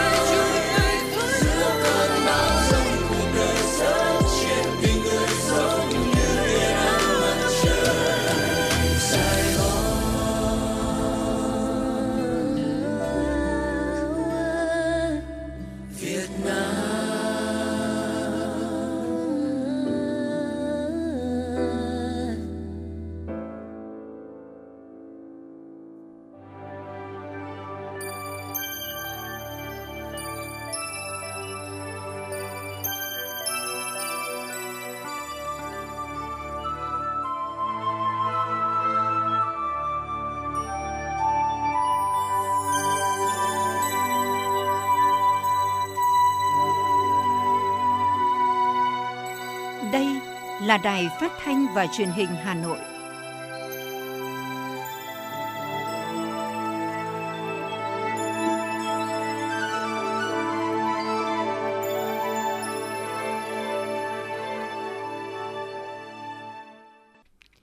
Quý vị và các bạn thân mến, bây giờ là 17 giờ ngày 14 tháng 9 năm 2022. Quý vị và các bạn đang đồng hành với chúng tôi trong chương trình Truyền động Hà Nội chiều, trực tiếp trên tần số FM 96 MHz của Đài Phát thanh Truyền hình Hà Nội. Chương trình cũng trực tuyến trên trang web hanoitv.vn. Và tiếp theo chương trình, chúng tôi chuyển đến quý vị và các bạn những tin tức đáng quan tâm. Thưa quý vị, sáng nay, Thủ tướng Phạm Minh Chính chủ trì hội nghị thẩm định quy hoạch tổng thể quốc gia thời kỳ 2021-2030, tầm nhìn đến năm 2050. Phát biểu tại hội nghị, Thủ tướng Phạm Minh Chính nhấn mạnh công tác quy hoạch có ý nghĩa rất quan trọng với sự phát triển quy hoạch phải tuân thủ các quy định của pháp luật, đảm bảo chất lượng, khả thi, phù hợp tình hình đất nước. Với tư duy đổi mới, tầm nhìn chiến lược, người đứng đầu chính phủ nhắc lại quan điểm nguồn lực bắt nguồn từ tư duy, động lực bắt nguồn từ đổi mới và sức mạnh bắt nguồn từ lòng dân. Với tư duy đổi mới, tầm nhìn chiến lược, quy hoạch phải chỉ ra được tiềm năng khác biệt, cơ hội nổi trội, lợi thế cạnh tranh, từ đó có giải pháp phù hợp để phát huy tối đa các nguồn lực. Trong đó, nội lực gồm con người, thiên nhiên, truyền thống văn hóa lịch sử là cơ bản chiến lược, quyết định, lâu dài. Ngoại lực bao gồm vốn, công nghệ, quản lý, đào tạo nhân lực là quan trọng và đột phá. Thủ tướng cho rằng việc xây dựng quy hoạch đã quan trọng, công tác thẩm định còn quan trọng hơn. Đây là công việc khó bởi được làm lần đầu tiên chưa có tiền lệ, quy mô rộng, nhiệm vụ lớn, phức tạp, nhạy cảm. Do đó phải vững vàng đoàn kết, thống nhất phát huy dân chủ, trí tuệ tập thể, lắng nghe ý kiến của nhau, quyết định theo đa số với tinh thần trách nhiệm cao nhất để đảm bảo chất lượng và tiến độ công việc. Thưa quý vị, Chủ tịch Quốc hội Vương Đình Huệ đã ký ban hành nghị quyết số 594 hướng dẫn hoạt động giám sát của Hội đồng Nhân dân, Thường trực Hội đồng Nhân dân, các ban của Hội đồng Nhân dân, Tổ đại biểu Hội đồng Nhân dân và đại biểu Hội đồng Nhân dân. Nghị quyết này hướng dẫn về trình tự, thủ tục, trách nhiệm của cơ quan tổ chức cá nhân trong xây dựng chương trình, kế hoạch, tổ chức thực hiện, báo cáo kết quả thực hiện chương trình giám sát và xem xét việc thực hiện nghị quyết, kết luận, kiến nghị giám sát của Hội đồng Nhân dân, Thường trực Hội đồng Nhân dân, các ban, tổ, đại biểu, đại biểu Hội đồng Nhân dân, hoạt động chất vấn và tại kỳ họp Hội đồng Nhân dân chất vấn, giải trình tại phiên họp Thường trực Hội đồng Nhân dân. Nghị quyết nêu rõ, kế hoạch thực hiện chương trình giám sát cần nêu rõ mục đích, yêu cầu, phân công các cơ quan, tổ chức, cá nhân thực hiện, tiến độ công tác tổ chức, phối hợp thực hiện trách nhiệm lồng ghép nội dung giám sát về phòng chống tham nhũng tiêu cực, thực hành tiết kiệm chống lãng phí, phòng chống tội phạm. Trường hợp nội dung giám sát liên quan đến lĩnh vực phụ trách của nhiều cơ quan khác nhau thì kế hoạch nêu rõ cơ quan chủ trì, cơ quan phối hợp. Thưa quý vị và các bạn, góp ý về phương án nghỉ Tết âm lịch 2023 với Bộ Lao động Thương binh và Xã hội, Bộ Tài chính chọn phương án 9 ngày thay vì 7 ngày như Bộ Nội vụ và Bộ Giao thông Vận tải đề ra trước đó. Theo cơ quan này thì nghỉ từ 30 tháng Chạp đến hết mùng 8 tháng Giêng, tức là từ 21 đến 29 tháng 1 năm 2023, vừa bảo đảm đúng quy định của pháp luật, hài hòa, tạo điều kiện để công chức và viên chức chủ động được nghỉ ngơi, đoàn tụ với gia đình. Nghỉ Tết sớm từ ngày 28 tháng Chạp cũng là quan điểm chung của nhiều chuyên gia lẫn doanh nghiệp khối sản xuất. Tâm lý của người Việt cũng luôn coi trọng khoảng thời gian trước giao thừa hơn là sau Tết. Nghỉ muộn sẽ gây áp lực lớn cho giao thông vận tải, giá vé tàu xe, máy bay cũng sẽ tăng cao, thậm chí nhiều lao động không kịp về quê ăn Tết. Dự kiến trong tháng 9 này, Bộ Lao động Thương binh và Xã hội sẽ tổng hợp trình chính phủ quyết định phương án nghỉ Tết âm lịch. Bộ Giáo dục và Đào tạo vừa ban hành văn bản số 4482 về việc triển khai công tác tuyển sinh đại học, tuyển sinh cao đẳng ngành giáo dục mầm non năm 2022. Theo đó, Bộ Giáo dục và Đào tạo cho hay nhận được một số đơn thư phản ánh và ý kiến của một số cơ sở giáo dục đại học và trường cao đẳng có đào tạo ngành giáo dục mầm non về việc có một số thí sinh đủ điều kiện trúng tuyển theo phương thức xét tuyển sớm của cơ sở đào tạo đã đăng ký nguyện vọng trên hệ thống đúng ngành xét tuyển – nhưng có sai sót về mã phương thức xét tuyển hoặc tổ hợp xét tuyển. Bộ Giáo dục và Đào tạo đề nghị các cơ sở đào tạo khẩn trương thực hiện ra soát tất cả các trường hợp thí sinh đủ điều kiện trúng tuyển theo phương thức tuyển sớm và đối sách với danh sách nguyện vọng của thí sinh tải từ cơ sở dữ liệu của hệ thống. Trong trường hợp có sai sót như trên, xem xét quyết định đưa thí sinh vào danh sách lọc ảo theo quy trình, liên hệ với thí sinh nếu cần thiết. Số hiệu FM96 đang chuẩn bị nâng độ cao. Quý khách hãy thắt dây an toàn, sẵn sàng trải nghiệm những cung bậc cảm xúc cùng FM96. Thưa quý vị và các bạn, đảng mạnh là do chi bộ tốt, chi bộ tốt là do có nhiều đảng viên tốt, chăm lo xây dựng đảng và phát triển đảng viên mới là động lực để thúc đẩy phong trào lao động học tập cũng như sản xuất kinh doanh ở địa bàn dân cư. Nhận thức rõ được tầm quan trọng của công tác phát triển đảng viên, những năm vừa qua, Đảng bộ huyện Phúc Thọ luôn quan tâm công tác bồi dưỡng kết nạp đảng viên mới nhằm tăng thêm sức chiến đấu, bảo đảm sự kế thừa, phát triển của Đảng. Thưa quý vị và các bạn, trong những năm qua, công tác phát triển đảng viên ở huyện Phúc Thọ luôn đạt kết quả đáng khích lệ, vượt kế hoạch đề ra. Có được kết quả đó là do Đảng bộ huyện đã quan tâm thực hiện nhiều biện pháp tạo nguồn, phát triển đảng viên nhằm củng cố xây dựng tổ chức cơ sở đảng trong sạch vững mạnh theo nghị quyết Đại hội Đảng bộ huyện đã đề ra. Hiện nay, Đảng bộ huyện Phúc Thọ có 45 tổ chức cơ sở đảng. Để đạt kết quả cao trong công tác phát triển đảng viên, hàng năm huyện ủy Phúc Thọ thực hiện giao chỉ tiêu kết nạp đảng viên cho các tổ chức đảng, đoàn thể, coi đây là tiêu chí đánh giá xếp loại hàng năm. Đặc biệt, công tác tạo nguồn được các cấp ủy Đảng chú trọng và phân công cấp ủy viên theo dõi, hướng dẫn tổ chức sinh hoạt, định kỳ hàng quý có nhận xét đánh giá và báo cáo cấp ủy về công tác tạo nguồn phát triển Đảng, kịp thời phát hiện bồi dưỡng cán bộ, quần chúng ưu tú có nguyện vọng trở thành đảng viên, giới thiệu tổ chức Đảng xem xét kết nạp. Bên cạnh đó, Ban Thường vụ huyện ủy quan tâm phát triển đảng viên là đoàn viên thanh niên, đảng viên nữ, gắn kết công tác phát triển đảng với công tác củng cố và nâng cao chất lượng tổ chức cơ sở đảng. Trong hai năm gần đây, huyện đã tổ chức được nhiều lớp bồi dưỡng nhận thức về đảng theo cụm xã, tạo điều kiện thuận lợi cho các quần chúng tham gia học tập, bồi dưỡng nhận thức về đảng. Bởi vậy, công tác phát triển đảng viên của huyện luôn đạt kết quả cao so với kế hoạch. Hàng năm, toàn huyện kết nạp được trên 200 đảng viên mới. Từ chú trọng công tác phát triển đảng viên mới, bồi dưỡng nâng cao chất lượng đảng viên, hàng năm các tổ chức cơ sở đảng luôn được tăng cường về số lượng và dần nâng cao chất lượng. Đồng chí Đoàn Tuấn Anh, Phó Bí thư Thường trực huyện ủy Phúc Thọ cho biết. Cái nạp đảng viên mới là thường là bây giờ những các cái cái xác định là những cái quần chúng tích cực ở dưới cơ sở. Đấy, kể cả là từ cái nhiều nguồn khác nhau chứ không cứ là là, là, là phải tập trung là cái đối tượng là thanh niên trẻ là qua công tác đoàn. Đấy, là một cái hướng để mà mà mình tập hợp được những quần chúng tốt tích cực ở dưới cơ sở với cái cái đối tượng đó cũng, cũng, cũng, cũng có nhiều ở dưới ở các cái chi bộ nông thôn bởi vì cái đối tượng mà trẻ hẳn thì thường mà nó có cái nhân tố tích cực thì có thể là xong học xong ra trường thì lại đi công tác hoặc đi học tập thoát ly ra ngoài. Thế mà mình mà cứ nhằm chú hiếu vào cái đối tượng đó thì cũng sẽ rất khó khăn. Là một trong những xã đã làm tốt công tác phát triển đảng viên, Đảng ủy xã Tích Giang đã thường xuyên chỉ đạo vận động các tri bộ đảng quan tâm đến công tác đoàn, đặc biệt là vận động đoàn viên tham gia vào tổ chức đoàn, tích cực hưởng ứng các phong trào thi đua do cấp ủy, chính quyền và các tổ chức đoàn thể phát động, giao cho đảng viên trực tiếp giúp đỡ đoàn viên tham gia sản xuất phát triển kinh tế. Đoàn viên thanh niên đã học các ngành nghề ra trường, đạt kết quả tốt, được Đảng ủy xã đưa vào diện quy hoạch cán bộ hàng năm để giữ chân đoàn viên ở lại xã làm ăn sinh sống. Qua đó phát hiện những quần chúng ưu tú, hướng dẫn cho cấp ủy tri bộ theo dõi giúp đỡ. Mỗi năm, xã phấn đấu kết nạp từ 10 đến 12 đảng viên mới. Đồng chí Cấn Văn Hồng, Bí thư Đảng ủy xã Tích Giang cho biết. Là cái tình hình về cái tình hình phát triển đảng viên ở khu vực nông thôn nó cũng rằng là cái khó khăn chung không phải riêng về địa phương Tích Giang mà cũng là cái khó khăn chung của toàn thành phố Hà Nội hiện nay. Vì là thấy được việc là phát triển đảng viên à, đặc biệt là các quần chúng trẻ hiện nay ở trong nông thôn thì đang đang trong cái lứa tuổi lao động ít tham gia vào các cái hoạt động Ờ, tập thể của địa phương. Nên ờ, cái việc nhìn nhận ờ, đánh giá và tạo nguồn để cho phát triển đảng ở khu vực nông thôn nó hiện nay là rất là khó khăn. Trong cái đó thì một số tri bộ trong cái khối khối các nhà trường và khối kinh tế thì cái tỷ lệ cán bộ công chức và đảng viên thì nó hầu như nó là đạt đến tỷ lệ gần như một trăm trăm rồi và cái việc giao chỉ tiêu cho cho cho, cho đảng bộ thì đảng bộ vẫn phải cố gắng để phấn đấu thực hiện để tạo nguồn kế cận cho Đảng, ở xã Trạch Mỹ Lộc, Ban Thường vụ Đảng ủy xã đã tập trung lãnh đạo chỉ đạo việc xem xét, kết nạp Đảng đảm bảo công khai, khách quan minh bạch, không để nhân tố tốt có nguyện vọng đứng trong hàng ngũ của Đảng lại không được xem xét kết nạp, quyết tâm không lựa chọn kết nạp theo cảm tính, theo thành tích.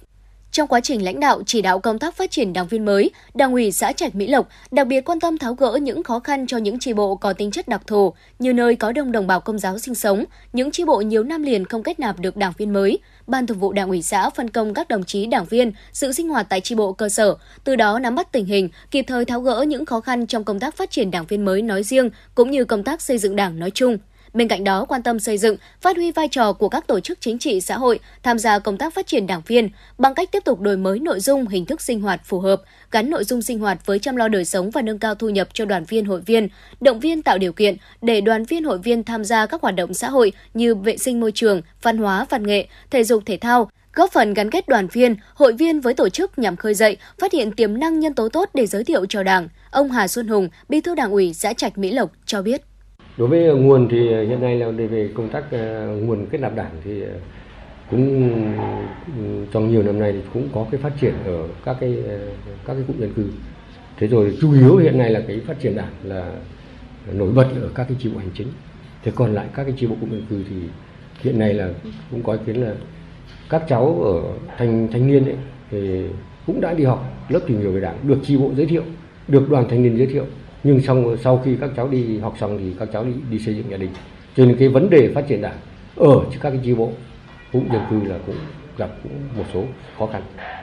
Bây giờ là các cháu cũng được chi bộ đoàn ờ, thanh niên quan tâm thì giới thiệu đi học. Nhưng sau khi đi học thì các cháu lại đi xây dựng gia đình. Cho nên cái vấn đề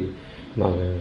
phát triển đảng đối với chi bộ nông thôn cũng là một vấn đề chúng tôi cho rằng là cũng gặp có những cái khó khăn nhất định với những kết quả đã đạt được trong công tác phát triển Đảng, thời gian tới huyện Phúc Thọ tiếp tục quán triệt sâu rộng nghị quyết về công tác phát triển Đảng đến các tri bộ đảng viên, các đoàn thể chính trị xã hội, có kế hoạch cụ thể phân công tới từng đảng viên phụ trách, tiếp tục củng cố kiện toàn hệ thống chính trị, nhất là các tổ chức đoàn thể chính trị, qua đó tạo điều kiện cho quần chúng ưu tố phát huy năng lực, rèn luyện tạo nguồn đối tượng kết nạp cho Đảng. Trong điều kiện nông thôn, các đối tượng thanh niên thường xuyên đi làm ăn xa cơ sở, cần có biện pháp tạo việc làm, bố trí công tác cho những đối tượng ưu tố, đảng viên dự bị để thu hút đối tượng trẻ, phấn đấu mỗi năm kết nạp từ 250 đảng viên trở lên. Cùng quay trở lại với những tin tức của chương trình chuyển động Hà Nội chiều nay, mời quý vị và các bạn cùng nghe. Thưa quý vị, phiên sáng nay, giá vàng trong nước và thế giới đồng loạt đi xuống trong bối cảnh đồng đô la Mỹ bật tăng sau khi báo cáo lạm phát Mỹ được công bố. Tập đoàn vàng bạc đá quý Doji niêm yết giá vàng SJC tại khu vực Hà Nội ở mức là 65,8 và 66,8 triệu đồng trên một lượng mua vào và bán ra, giảm 350.000 đồng trên một lượng ở chiều mua vào và 150.000 đồng trên một lượng ở chiều bán ra so với chốt phiên ngày hôm qua 13 tháng 9. Cùng thời điểm, công ty vàng bạc đá quý Sài Gòn niêm yết giá vàng SJC tại thị trường Hà Nội ở mức 66,05 và 66,87 triệu đồng trên một lượng mua vào và bán ra, giảm 200.000 đồng trên một lượng ở cả chiều mua vào và bán ra so với phiên đóng cửa hôm qua. Giá vàng tại công ty trách nhiệm hữu hạn Bảo Tín Minh Châu được doanh nghiệp điều chỉnh tăng 150.000 đồng trên một lượng ở cả hai chiều, lên 66,05 triệu đồng trên một lượng mua vào và 66,79 triệu đồng trên một lượng bán ra. Bộ Công Thương cho biết, Bộ Thương mại Hoa Kỳ DOC đã thông báo gia hạn lần thứ tư thời gian ban hành kết luận cuối cùng vụ việc điều tra lần tránh thuế chống bán phá giá và thuế chống trợ cấp đối với gỗ rán có sử dụng nguyên liệu gỗ cứng nhập khẩu từ Việt Nam. Vì vậy, DOC sẽ ban hành kết luận cuối cùng về vụ việc điều tra lần tránh thuế chống bán phá giá và thuế chống trợ cấp gỗ rán sử dụng nguyên liệu gỗ cứng nhập khẩu từ Việt Nam vào ngày 31 tháng 1 năm 2023. Căn cứ kết luận sơ bộ của DOC, cơ quan hải quan và bảo vệ biên giới Hoa Kỳ sẽ tiếp tục dừng thanh khoản và yêu cầu nhà nhập khẩu nộp tiền đặt cọc bằng mức thuế chống lần tránh tạm tính đối với các lô hàng nhập khẩu từ Việt Nam vào Hoa Kỳ kể từ ngày 17 tháng 6 năm 2020, tức là ngày báo khởi xướng điều tra với các trường hợp là đối tượng bị áp dụng các biện pháp này. Cũng theo Bộ Công Thương thì DOC cho phép nhà xuất khẩu Việt Nam trừ các doanh nghiệp mà DOC đánh giá là không hợp tác đầy đủ theo yêu cầu của cơ quan điều tra, cũng như các nhà nhập khẩu Hoa Kỳ tham gia cơ chế tự xác nhận để được loại trừ khỏi biện pháp lần tránh. Việt Nam đang đứng thứ ba thế giới về xuất khẩu gạo. 8 tháng đầu năm, giá trị xuất khẩu đạt 2,3 tỷ đô la Mỹ, tăng 8% so với cùng kỳ. Rõ ràng chúng ta không chạy về số lượng xuất khẩu mà tập trung vào nâng cao giá trị, bán vào những thị trường cao cấp khó tính như Mỹ, châu Âu, Nhật Bản, UAE vì giá gạo bán trung bình ở các thị trường phổ thông là 410 đến 420 đô la Mỹ trên một tấn, trong khi những sản phẩm chất lượng cao giá bán đã gần gấp đôi. Giá gạo khuyến mại cơm Việt Nam Rye ở thị trường Pháp là 2,58 euro trên 1 kg, cao hơn gạo Thái Lan và Ấn Độ. Gạo Việt Nam đã không còn ở thứ bậc của gạo giá rẻ. Đến nay, 260 container gạo của Việt Nam xuất sang Pháp đợt đầu đã được đặt mua hết. 500 container sẽ tiếp tục đến Pháp trong đơn hàng sau. Ấn Độ, nước chiếm đến 40% nguồn cung, đã cấm và hạn chế xuất khẩu gạo. Nhiều doanh nghiệp đã tìm nguồn cung thay thế đến từ Việt Nam, Thái Lan và Myanmar. Trung tâm Giám sát An toàn Không gian mạng quốc gia đã cung cấp công cụ để người dùng có thể tra cứu, xác minh hoặc báo cáo tài khoản ngân hàng có liên quan tới lừa đảo. Khi giao dịch với các tài khoản ngân hàng lạ, trong các tình huống bất thường, người dân có thể kiểm chứng thông qua cổng thông tin tín nhiệm mạng.vn. Trung tâm Giám sát An toàn Không gian mạng quốc gia khuyến cáo khi giao dịch với các tài khoản ngân hàng lạ, trong các tình huống bất thường, người dân có thể kiểm chứng thông qua cổng thông tin tín nhiệm mạng.vn. Đại diện của Bộ Thông tin và Truyền thông cho biết sẽ sớm có kế hoạch phối hợp với các ngân hàng để đưa ra cảnh báo sớm khi người dùng phát sinh giao dịch với những tài khoản có dấu hiệu đáng ngờ. Khẩu trang khử khuẩn kết hợp cùng với thuốc, điều trị, công nghệ, ý thức người dân – là thông điệp 2K cộng mới nhất của Bộ Y tế, được sửa đổi để phù hợp với phòng chống dịch COVID-19 trong tình hình mới. Trong đó, khẩu trang vẫn là biện pháp hàng đầu trong phòng chống dịch được khuyến khích sử dụng ở mọi nơi. Bộ Y tế cho biết, hiện dịch bệnh COVID-19 tại Việt Nam vẫn đang hiện hữu cùng sự xuất hiện của nhiều biến thể mới. Cộng thêm mùa đông sắp đến, nguy cơ các bệnh về đường hô hấp bùng phát là rất lớn. Vì vậy, việc thực hiện nghiêm thông điệp 2K cộng là rất cần thiết. Đeo khẩu trang nơi công cộng, thực hiện khử khuẩn thường xuyên được các chuyên gia khuyến cáo là biện pháp dự phòng cá nhân, bảo vệ sức khỏe hữu hiệu. Vì vậy, để hai điều này trở thành thói quen cũng chính là điều góp phần tích cực vào giảm sự lây lan của dịch COVID-19 trong cộng đồng. Thưa quý vị và các bạn, những năm vừa qua, Hội Nông dân huyện Ba Vì đã phát huy tốt vai trò tập hợp và hỗ trợ hội viên chuyển đổi cơ cấu cây trồng vật nuôi, ứng dụng khoa học kỹ thuật vào sản xuất, góp phần thực hiện chương trình phát triển kinh tế xã hội và xây dựng nông thôn mới. Thưa quý vị và các bạn, những năm qua, Hội Nông dân huyện Ba Vì luôn hướng về cơ sở, đẩy mạnh các hoạt động hỗ trợ cho vay vốn, tư vấn dạy nghề, chuyển giao kỹ thuật và trở thành nhân tố quan trọng giúp nông dân phát triển sản xuất, nâng cao thu nhập.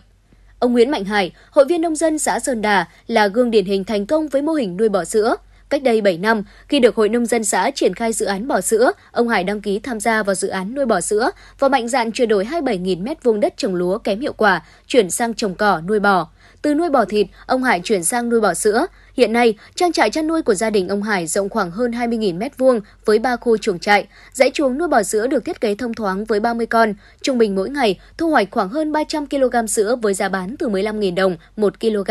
Bình quân ngày thu về 4,5 triệu đồng trên một ngày, tính ra mỗi tháng thu nhập trên 100 triệu đồng. Còn hai khu chuồng nữa, ông Hải nuôi 3,5 vạn gà và nuôi 50 con lợn nái cho thu lãi hơn 100 triệu đồng một tháng. Ông Hải chia sẻ, điều Hội Nông dân huyện và xã tạo điều kiện cho gia đình vay vốn 500 triệu đồng và chuyển giao kỹ thuật chăn nuôi. Nhờ tuân thủ theo quy trình chăn nuôi của Hội Nông dân tập huấn, nên gia đình ông Hải chăn nuôi bò sữa rất hiệu quả. Ông Nguyễn Mạnh Hải, hội viên nông dân xã Sơn Đà, huyện Ba Vì cho biết.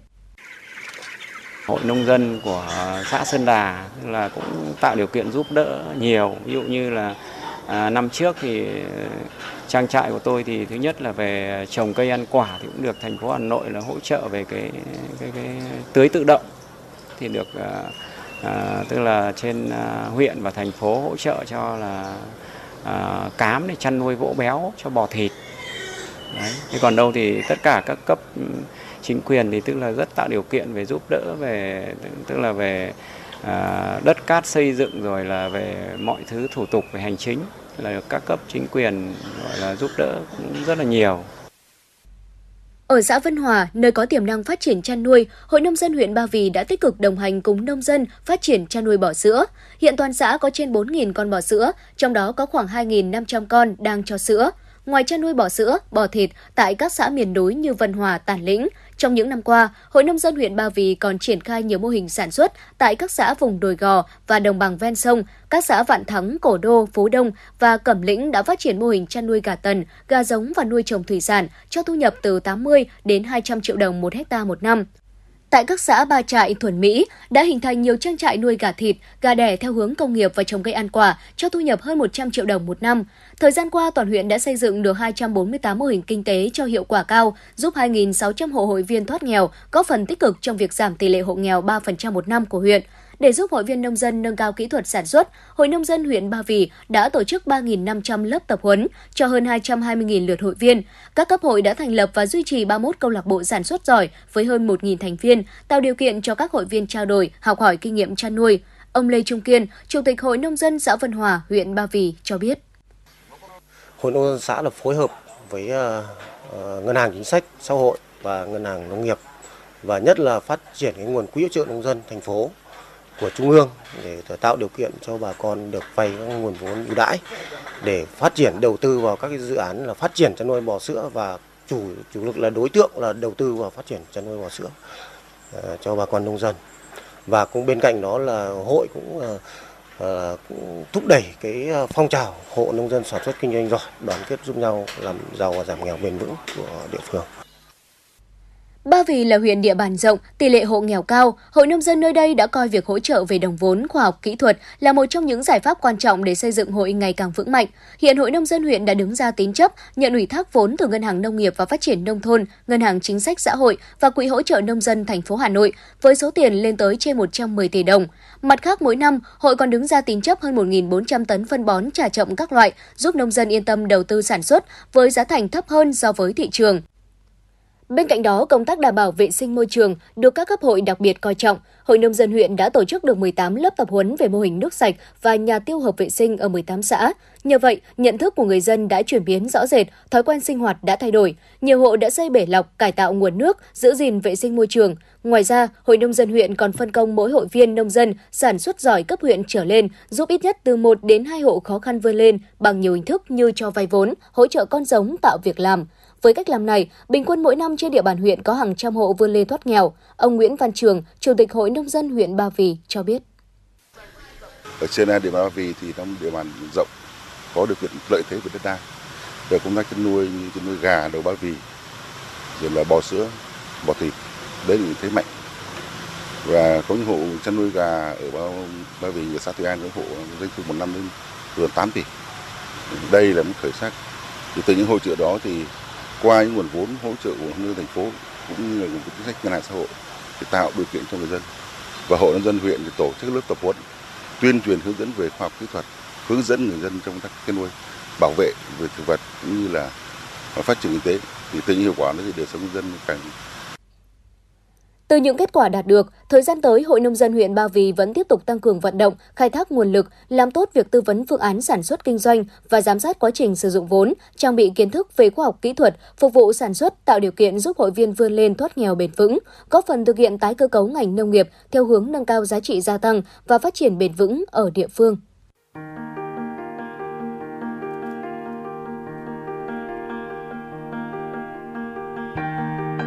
Quý vị và các bạn đang theo dõi kênh FM 96 MHz của Đài Phát thanh Truyền hình Hà Nội.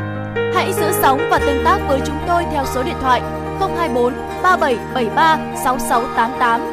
FM 96 đồng hành trên mọi nẻo đường. đường.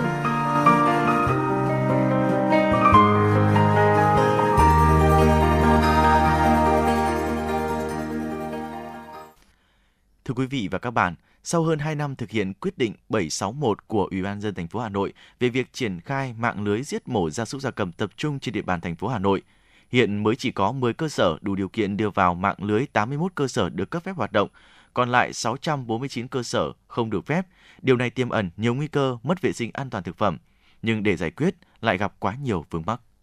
Được thiết kế với công suất giết mổ 600 con một ngày, nhưng sau 10 năm vận hành dây chuyền giết mổ của công ty cổ phần thương mại Lan Vinh chưa bao giờ hoạt động đến công suất thiết kế. Còn công ty cổ phần công nghệ thực phẩm Vinh Anh cũng chỉ hoạt động được vài tiếng là hết đơn hàng. Bà Nguyễn Thị Lan, giám đốc công ty cổ phần thương mại Lan Vinh cho biết.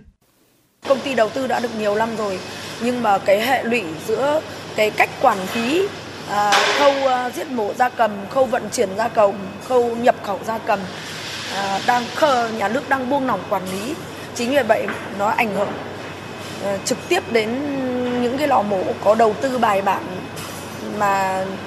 không thể phát triển được là lý do lý do vậy. Hà Nội hiện có 10 trên 29 cơ sở giết mổ gia súc gia cầm tập trung theo kế hoạch của thành phố đang hoạt động. Các cơ sở này hầu hết đều hoạt động trước khi quyết định số 761 được ban hành. Trong đó gồm 6 cơ sở giết mổ công nghiệp, 3 cơ sở giết mổ tập trung và một cơ sở giết mổ tập trung quy mô nhỏ. Đối với cơ sở giết mổ và chế biến gia súc gia cầm tập trung quy mô nhỏ, ngoài một cơ sở giết mổ tại huyện Trường Mỹ đang hoạt động, còn lại 12 trên 13 điểm giết mổ tại các huyện thị xã chưa triển khai xây dựng, thậm chí chưa có nhà đầu tư.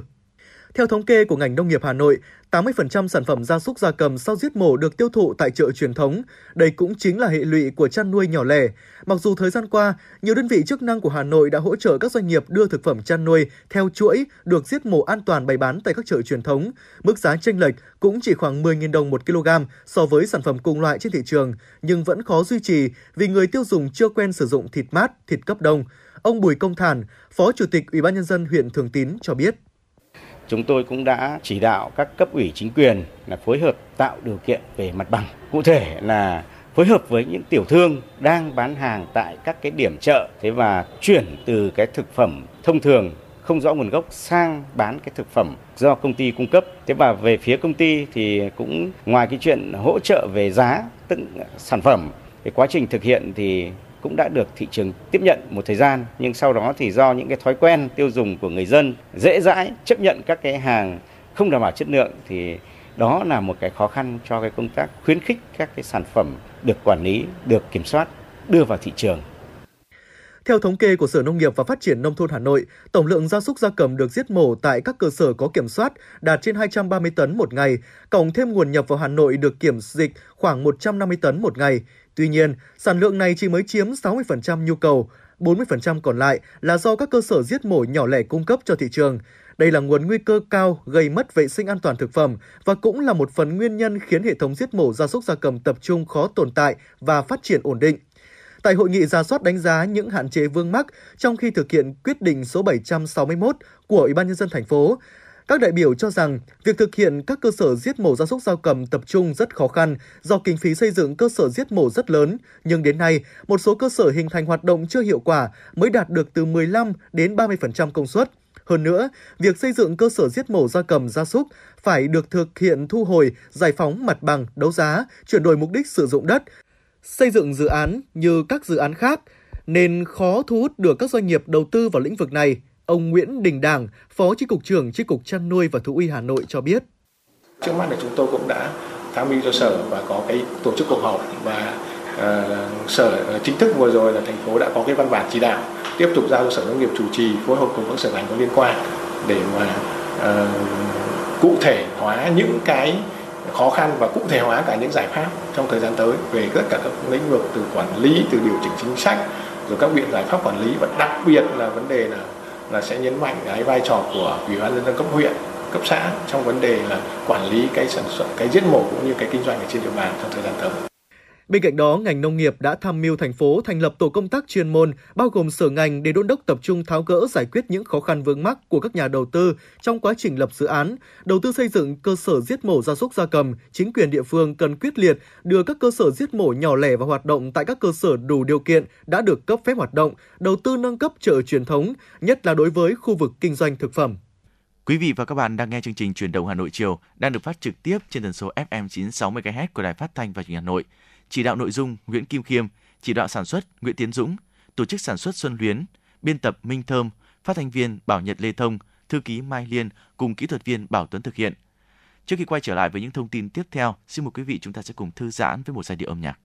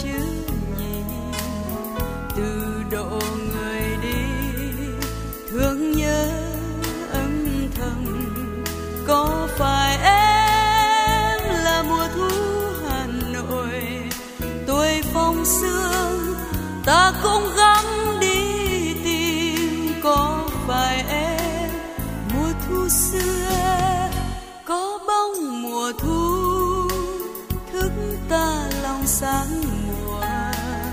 một ngày về suối, chân ghé thăng lòng buồn có phải em là mùa thu hà nội? Ngày sang thu, anh lót lá em nằm bên trời xa sương tóc bay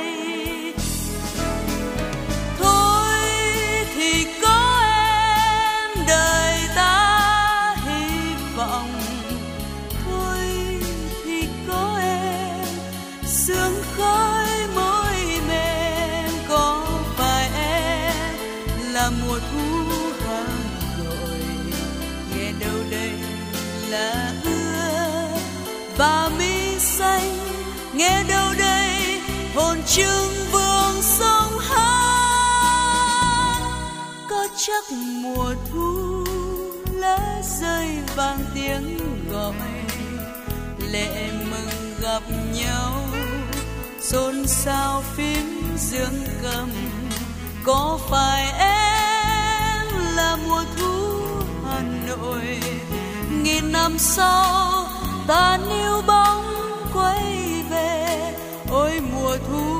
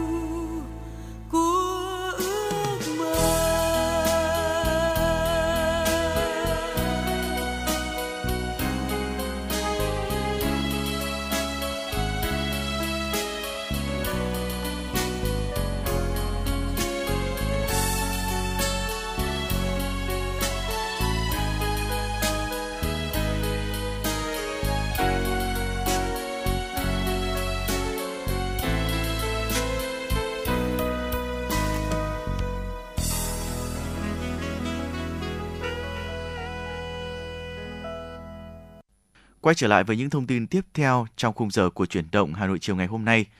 Kính thưa quý vị, huyện Đông Anh luôn xác định hoạt động tín dụng, chính sách xã hội, đặc biệt là hoạt động ưu đãi chính sách đối với người nghèo và các đối tượng chính sách là một trong những giải pháp quan trọng để thực hiện các mục tiêu giảm nghèo, tạo việc làm xã hội trên địa bàn. Cách đây 20 năm, huyện Đông Anh có hơn 5.500 hộ nghèo, chiếm 9,15% trong những năm đầu khi mới thành lập hoạt động ngân hàng chính sách xã hội còn có rất nhiều khó khăn, từ nguồn lực, cơ sở vật chất cho đến công nghệ. Các sản phẩm dịch vụ cũng chưa đáp ứng được kịp thời các đối tượng. Nhận thức được ý nghĩa và tầm quan trọng của việc sử dụng các nguồn lực tài chính do nhà nước huy động để cho người nghèo cùng các đối tượng chính sách khác vay ưu đãi, Ngân hàng Chính sách Xã hội đã đề xuất triển khai nhiều giải pháp tăng trưởng vốn, từng bước huy động được sức mạnh tổng hợp của cả hệ thống chính trị và toàn xã hội tham gia thực hiện chương trình giảm nghèo và công tác an sinh xã hội, khẳng định được vị thế là một trong những trụ cột trong hệ thống cải cách giảm nghèo tại Đông Anh. Gia đình ông Nguyễn Văn Phải, thôn Thượng, xã Cổ Loa, thuộc hộ cận nghèo, Bản thân ông là người khuyết tật, sức khỏe yếu, điều kiện kinh tế gia đình cũng vô cùng khó khăn. Sau 4 năm được sự đồng hành giúp đỡ của Ngân hàng Chính sách Xã hội huyện Đông Anh, bằng nguồn vốn 30 triệu đồng để đầu tư mô hình trồng bưởi cho hiệu quả năng suất cao, góp phần phát triển kinh tế gia đình, đã vươn lên thoát nghèo. Ông Nguyễn Văn Phải, thôn thượng xã Cổ Loa cho biết. Khu vườn của tôi trồng có 214 mét vuông, trồng mít ra mít ờ, ta và bưởi da xanh, rồi hồng xiêm, rồi tất cả các loại cây nuôi gà, nuôi lợn, nuôi gà. Tôi thực hiện cái mô hình này là vay từ ngân hàng chính sách Đông Anh. Đấy, nguồn vốn vay thì do tổ trưởng, tổ phụ nữ ờ, xã và và coi vậy là tổ trưởng phụ nữ thôn thượng, cấp vốn cho gia đình tôi, rất cảm ơn trong 20 năm qua, từ nguồn vốn tín dụng chính sách đã cho vay gần 66.000 lượt hộ vay vốn, góp phần thu hút được hơn 70.000 lao động, trong đó cho vay chương trình hộ nghèo được hơn 14.600 lượt hộ, 6.100 lượt hộ vay chương trình cận nghèo, gần 6.000 hộ vay chương trình hộ mới thoát nghèo, 538 lượt hộ là người tàn tật, cho vay hơn 22.000 lượt hộ giải quyết việc làm thực hiện chính sách tín dụng đối với học sinh sinh viên có hoàn cảnh khó khăn đã cho vay được 3.289 học sinh sinh viên có hoàn cảnh khó khăn. Các chương trình tín dụng cũng đã phủ kín nhu cầu giải quyết các vấn đề xã hội, từ đó góp phần nâng cao thu nhập, cải thiện đời sống cho nhân dân. Tổng doanh số cho vay trong 20 năm hoạt động là hơn 1.460 tỷ đồng, tổng doanh số thu nợ 20 năm đạt 981 tỷ đồng, tốc độ tăng trưởng bình quân mỗi năm là 18,2%, dư nợ bình quân là 43,1 triệu đồng trên một khách hàng, tăng 39,1 triệu đồng trên một khách hàng khi mới thành lập. Ông Phan Văn Đạt, chủ nhiệm hợp tác xã thanh niên Võng là cho biết. Các xã thanh niên Võng La được à, thành lập với cái mong muốn là tiếp tục à, phát huy cái sản phẩm làng nghề của quê hương. Nhưng lúc đầu, ban đầu thời điểm thành lập cũng rất nhiều khó khăn, trong đó có cái vấn đề khó khăn về nguồn vốn để đầu tư ban đầu thì sau khi được ờ, sự giúp đỡ và quan tâm tạo điều kiện của huyện đoàn Đông Anh được tiếp cận với nguồn vốn của ngân hàng chính sách huyện Đông Anh, thì hợp tác xã thanh niên đã làm các thủ tục hồ sơ để được ờ, tiếp cận là vay các nguồn vốn đó và sau khi được ờ, hoàn thiện được các hồ sơ và vay được vốn, nguồn vốn của ngân hàng chính sách thì đã tạo điều kiện được cho hợp tác xã được đầu tư các cái cơ sở vật chất cũng như đầu tư máy móc để tập trung và phát triển cho mô hình hợp tác xã thanh niên Đông Lan. Hiện nay phương thức cho vay chủ yếu tại ngân hàng chính sách xã hội là cho vay trực tiếp có ủy thác của một số nội dung công việc thông qua các tổ chức chính trị xã hội như là Hội Liên hiệp Phụ nữ, Hội Nông dân, Đoàn Thanh niên Cộng sản Hồ Chí Minh, Hội Cựu chiến binh. Có thể nói phương thức cho vay này đã thể hiện tính ưu việt riêng có của ngân hàng chính sách xã hội, huy động được sức mạnh tổng hợp của cả hệ thống chính trị các cấp để có thể chuyển nguồn vốn tiến dụng chính sách xã hội đến gần hơn với người nghèo cùng các đối tượng chính sách khác, từ đó giúp họ nâng cao thu nhập, ổn định cuộc sống, đảm bảo an sinh xã hội. Anh Lê Thế Chuyên, Bí thư huyện đoàn Đông Anh cho biết. Thông qua Ngân hàng Chính sách Xã hội huyện là một trong những cái đơn vị mà chúng tôi thường xuyên phối hợp để ờ, cho đoàn viên thanh niên được tiếp cận với nguồn vốn của Ngân hàng Chính sách để phát triển ờ, kinh tế. Huyện đoàn Đông Anh cũng phối hợp rất chặt chẽ với Ngân hàng Chính sách Xã hội huyện cũng như là chính quyền của các địa phương trong việc giả soát các đối tượng để ờ, nhận cái nguồn hấp thụ cái nguồn vốn vay từ ngân hàng chính sách xã hội để phát triển ờ, kinh tế của hộ gia đình của đoàn viên thanh niên. Thông qua các hoạt động kiểm tra thì thấy rằng là ờ, trăm phần trăm đoàn viên thanh niên sử dụng nguồn vốn ờ, được vay đúng mục đích và mang lại cái giá trị thiết thực hiệu quả trong cái việc mà thúc đẩy phát triển ờ, kinh tế cho đoàn viên thanh niên để tạo thuận lợi cho các đối tượng thụ hưởng tiếp cận dịch vụ thông tin về tín dụng chính sách xã hội để tiết giảm chi phí, huyện Đông Anh đã thành lập 24 điểm giao dịch của Ngân hàng Chính sách Xã hội tại 24 xã thị trấn trên địa bàn. Các điểm giao dịch này tổ chức giao dịch vào các ngày cố định hàng tháng tại Ủy ban dân các xã thị trấn. Qua các điểm giao dịch, các tổ chức hội, chính quyền địa phương cùng nhân dân thực hiện quyền và nghĩa vụ trong việc thực hiện chương trình vay vốn tại địa phương, đồng thời để nhân dân giám sát việc giải ngân cho vay ngay tại thời điểm giao dịch. Đây có thể coi là bước tiến trong cải cách về thủ tục hành chính, là một đặc thù riêng có của Ngân hàng Chính sách Xã hội đã đang phát huy hiệu quả trong hoạt động của Ngân hàng Chính sách Xã hội. Ông Tạ Đức Minh, Chủ tịch Ủy ban dân xã Xuân Nộn, huyện Đông Anh cho biết. Thì trong 2 năm qua thì phải nói là cái số lượng hộ nghèo là giảm rất là nhanh. Chỉ tính từ năm 2023 nay thì chúng tôi đã giảm được 417 hộ nghèo. Thế và đến năm 2020 thì trên địa bàn xã chúng tôi là không còn hộ nghèo. Thế và đến thời điểm hiện tại thì chỉ còn 36 hộ cận nghèo. Thế và trong 20 năm qua thì phải nói rằng là, là chúng tôi đã phối hợp rất là tốt với ngân hàng chính sách của huyện cũng đã tức là à, giải ngân được cho tức là 48.081 hộ lượt vay vốn.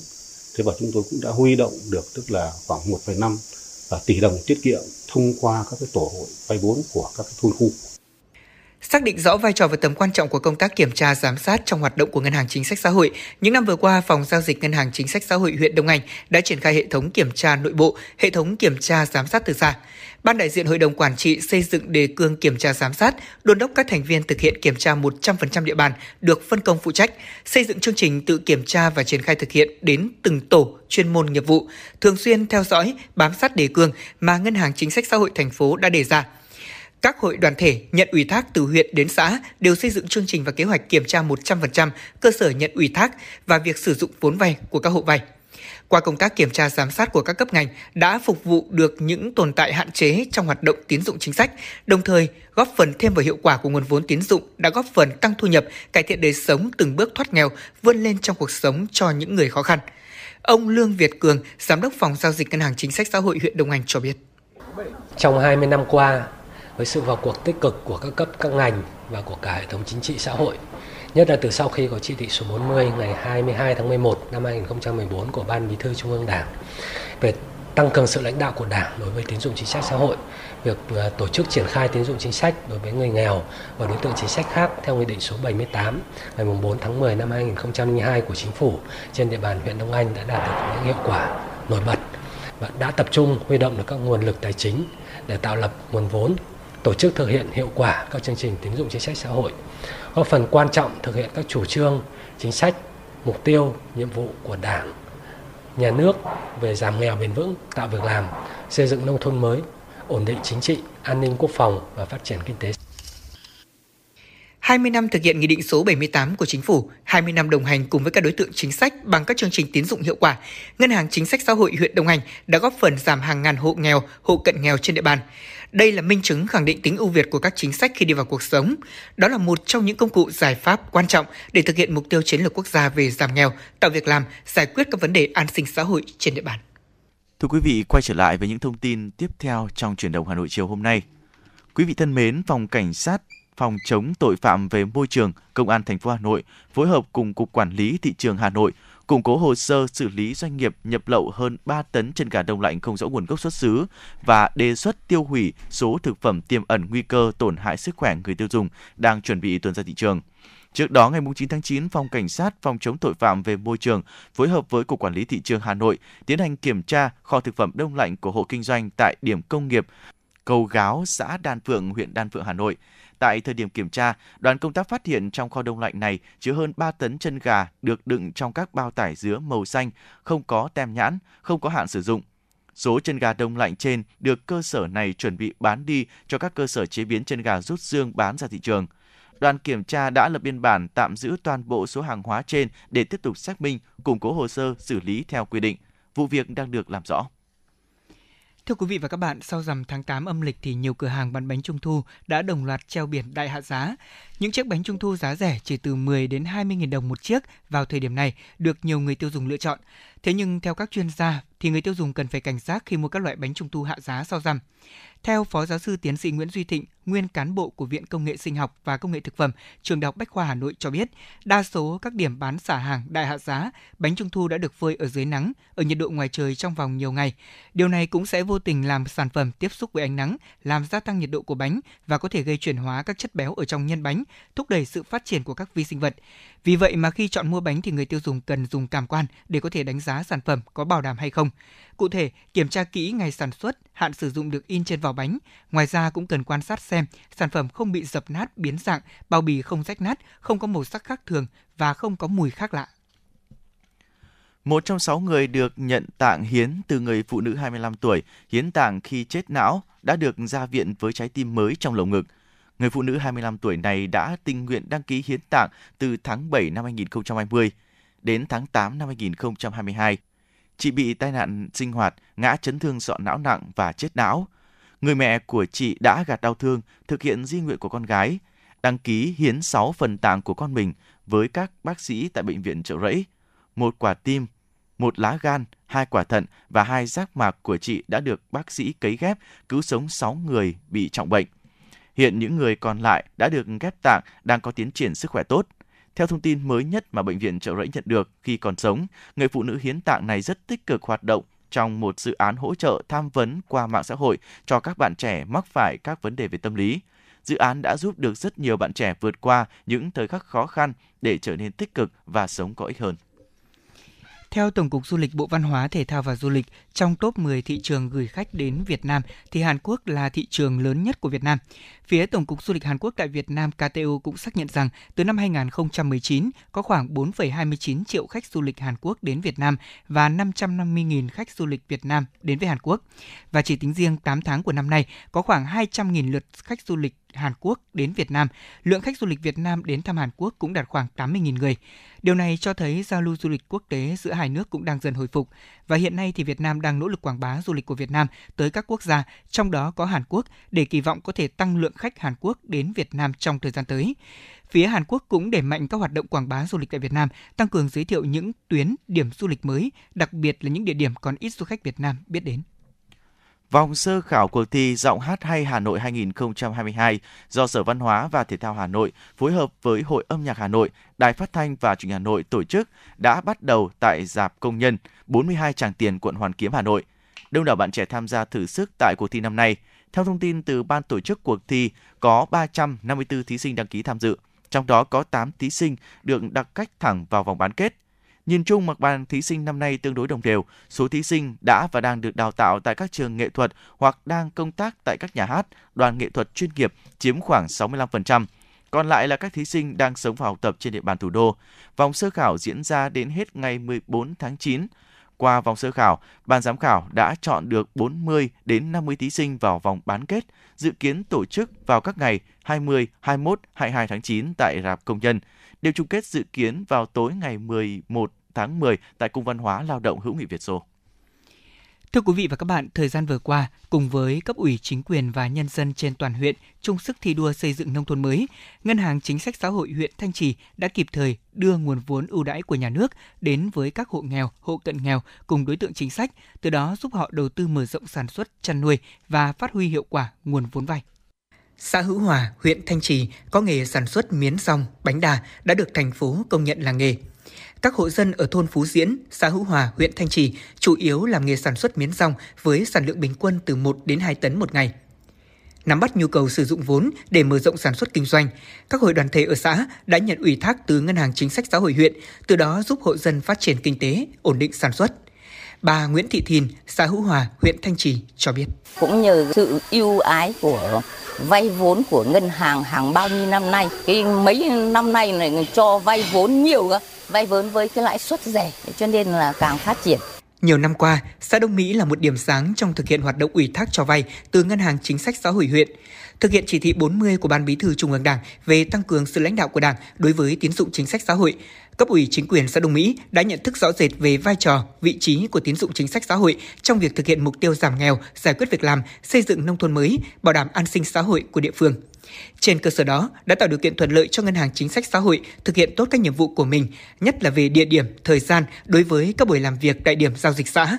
Ủy ban dân xã Đông Mỹ bố trí một điểm giao dịch thực hiện các nghiệp vụ giải ngân cho vay, thu nợ, thu lãi, huy động tiền gửi tiết kiệm, phục vụ các đối tượng ngay tại xã vào ngày 18 hàng tháng. Chính sự thuận lợi về phương thức vay vốn, lãi suất ưu đãi đã khiến hoạt động tín dụng chính sách là điểm tựa cho người nghèo, người có hoàn cảnh khó khăn vươn lên trong cuộc sống. Ông Nguyễn Văn Được, xã Đông Mỹ, huyện Thanh Trì cho biết. Để sản xuất nông nghiệp như thế này thì ở bên ờ, ngân hàng là cũng tạo điều kiện cho những ờ, cái nguồn vay để ờ, coi như sản xuất kinh doanh thêm những cái phần gọi là phụ họa trên bờ như gà đẻ hoặc là ờ, chăn nuôi hoặc là giống những con nuôi cá Đấy thì nói chung thì nguồn vốn thì là gia đình cũng sử dụng vào những cái mục đích sản xuất nông nghiệp. Với mục đích tăng thu nhập cho bản thân và gia đình, bà Cao Thị Bích Yên, thôn Triều Khúc, xã Tân Triều có nhu cầu vay vốn ngân hàng để phát triển sản xuất chỉ may mặc. Bà đã được tổ tiết kiệm và vay vốn họp bình xét về việc vay vốn dưới sự giám sát của Hội Nông dân xã, trưởng thôn và Ủy ban dân xã phê duyệt danh sách hộ gia đình đề nghị vay vốn và bà đã được vay vốn để phát triển kinh tế. Bà Yên chia sẻ. Tôi được vay cái à, quỹ vốn của chính sách của nhà nước của huyện đấy thì là tôi về tôi uh, tăng thêm uh, tôi mua máy rồi là tôi mua nguyên liệu và rồi là tôi uh, tăng gia sản xuất để uh, tăng thêm thu nhập cho gia đình thế là xã cũng giúp đỡ cho gia đình tôi vay cái nguồn vốn đấy và để tạo công an việc làm cho à, gia đình với cả cho một hai lao động Đối với làng nghề truyền thống Duyên Hà chuyên sản xuất bánh trưng, bánh dày, trong những năm gần đây, kinh tế ngày một phát triển do nhu cầu sử dụng bánh ngày càng tăng cao. Từ thời gian trước, bánh trưng chỉ xuất hiện trong ngày Tết cổ truyền, thế nhưng giờ đây, bánh trưng, bánh dày được xuất hiện hàng ngày khắp nơi trên phố thị trong những mâm cỗ và tiệc quanh năm. Như vậy, đời sống của nhân dân làng nghề được phát triển. Để phát triển kinh tế được như ngày hôm nay, nguồn vốn ưu đãi của Ngân hàng Chính sách Xã hội huyện Thanh Trì luôn đồng hành cùng với bà con. Tổng số vốn tín dụng chính sách của hội viên phụ nữ thôn Tranh Khúc đang vay là 4,5 tỷ đồng. Nhiều gia đình vay vốn tín dụng chính sách làm bánh trưng bánh dày trong thôn đã có cuộc sống ổn định và khá giả. Đến thăm gia đình hội viên khó khăn trong tri hội phụ nữ xã Duyên Hà vay vốn làm bánh trưng, đó là gia đình chị Trần Minh Anh. Gia đình chị được bình xét vay vốn 50 triệu đồng từ nguồn vốn giải quyết việc làm của Ngân hàng Chính sách Xã hội huyện. Với số tiền đó, chị đã mua sắm dụng cụ nguyên liệu cần thiết để làm bánh trưng bánh dày. Lúc đầu chưa có mối bán hàng, chị chỉ làm ít vào những ngày lễ, Tết, rằm, mùng một hàng tháng để mang ra chợ bán. Qua thời gian, mối hàng của gia đình chị ngày càng nhiều hơn. Hiện nay, ngày thường, mỗi ngày chị Minh Anh làm khoảng 50 chiếc bánh. Vào ngày rằm, mùng 1 hàng tháng, mỗi ngày chị làm khoảng 200 chiếc bánh. Trung bình mỗi tháng chị thu nhập khoảng trên chục triệu đồng. Với số tiền thu được hàng tháng, chị đã yên tâm ổn định cuộc sống. Chị Minh Anh cho biết. Nhờ à, hỗ trợ của chính sách à, xã huyện ngân hàng huyện và thông qua phụ nữ xã thì gia đình chị được uh, cho vay nguồn vốn. Chị cũng uh, sắm sửa được nồi điện ngày xưa là đun bằng thang. Bây giờ thì được sắm sửa nồi điện nên là cũng nhàn hơn đâu vẫn vả hơn. Tính đến ngày 15 tháng 6 năm 2022, tổng nguồn vốn tín dụng chính sách trên địa bàn huyện Thanh Trì đạt gần 500 tỷ đồng. 20 năm vừa qua, đồng vốn tín dụng chính sách đã thực sự trở thành điểm tựa vững chắc cho các hộ có hoàn cảnh khó khăn trong suốt những năm qua, đã góp phần tích cực trong việc thực hiện mục tiêu quốc gia về giảm nghèo bền vững. Tính từ năm 2003 đến nay, thông qua các nguồn vay, tín dụng chính sách đã cùng các cấp các ngành ở địa phương nỗ lực giúp các gia đình người nghèo và các đối tượng chính sách khác có điều kiện tự lực vươn lên, tạo việc làm, nâng cao đời sống, thu nhập, bảo đảm an sinh xã hội trên địa bàn, xây dựng nông thôn mới, góp phần thay đổi cơ bản nhận thức từ việc cấp không, cho không sang vay vốn có hoàn trả, nâng cao ý thức trách nhiệm trong sử dụng vốn. Nhờ đó đã giảm tỷ lệ hộ nghèo của toàn huyện. Đến cuối năm 2021, số hộ nghèo trên địa bàn là 21 hộ, chiếm 0,02% số hộ trên địa bàn. Những kết quả đạt được trong 20 năm qua đã khẳng định vai trò của tín dụng chính sách xã hội đối với sự phát triển kinh tế xã hội của huyện Thanh Trì là công cụ giải pháp có tính căn cơ lâu dài để huyện ủy, hội đồng nhân dân, ủy ban dân huyện thực hiện thắng lợi các mục tiêu, kế hoạch về giảm nghèo, tạo việc làm, xây dựng nông thôn mới, đảm bảo an sinh xã hội, phục hồi và phát triển kinh tế, nhất là trong bối cảnh dịch bệnh COVID-19. Ông Nguyễn Hữu Thành, Giám đốc Phòng Giao dịch Ngân hàng Chính sách Xã hội huyện Thanh Trì cho biết. Chính sách tín dụng đối với hộ nghèo và các cái đối tượng khác đã được huyện Thanh Trì triển khai thực hiện nghiêm túc, đúng đối tượng, đúng quy trình, à, góp phần giúp các hộ có nguồn vốn để phát triển sản xuất, nâng cao thu nhập và tạo việc làm. Có thể thấy, nguồn vốn tín dụng chính sách thông qua Ngân hàng Chính sách Xã hội huyện Thanh Trì đã góp phần quan trọng thực hiện hiệu quả các chủ trương chính sách của Đảng và Nhà nước về giảm nghèo, tạo việc làm, bảo đảm an sinh xã hội, phát triển kinh tế của địa phương.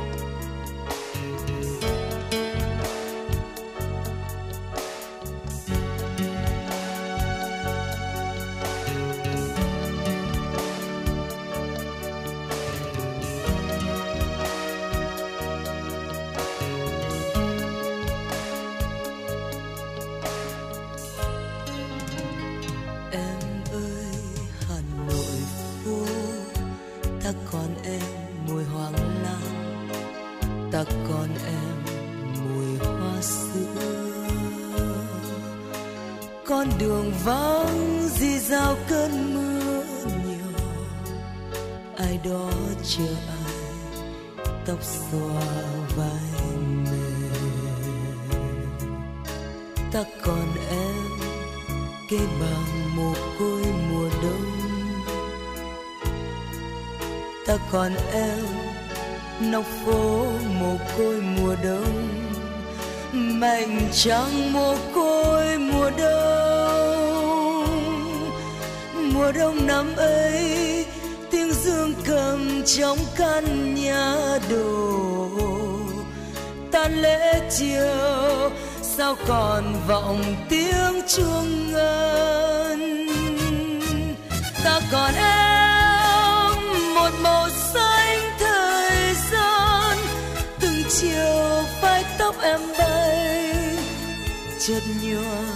chợt hiện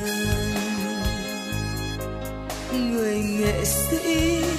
lang thang hoài trên phố. Bỗng thấy mình chẳng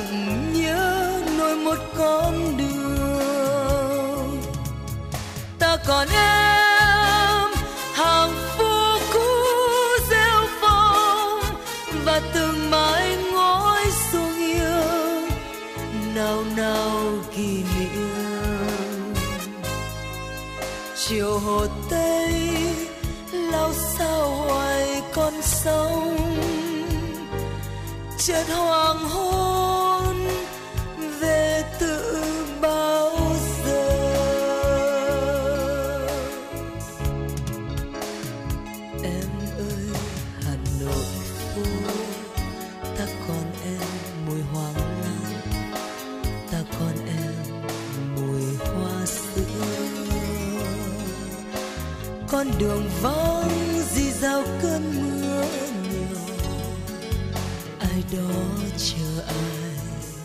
tóc xòa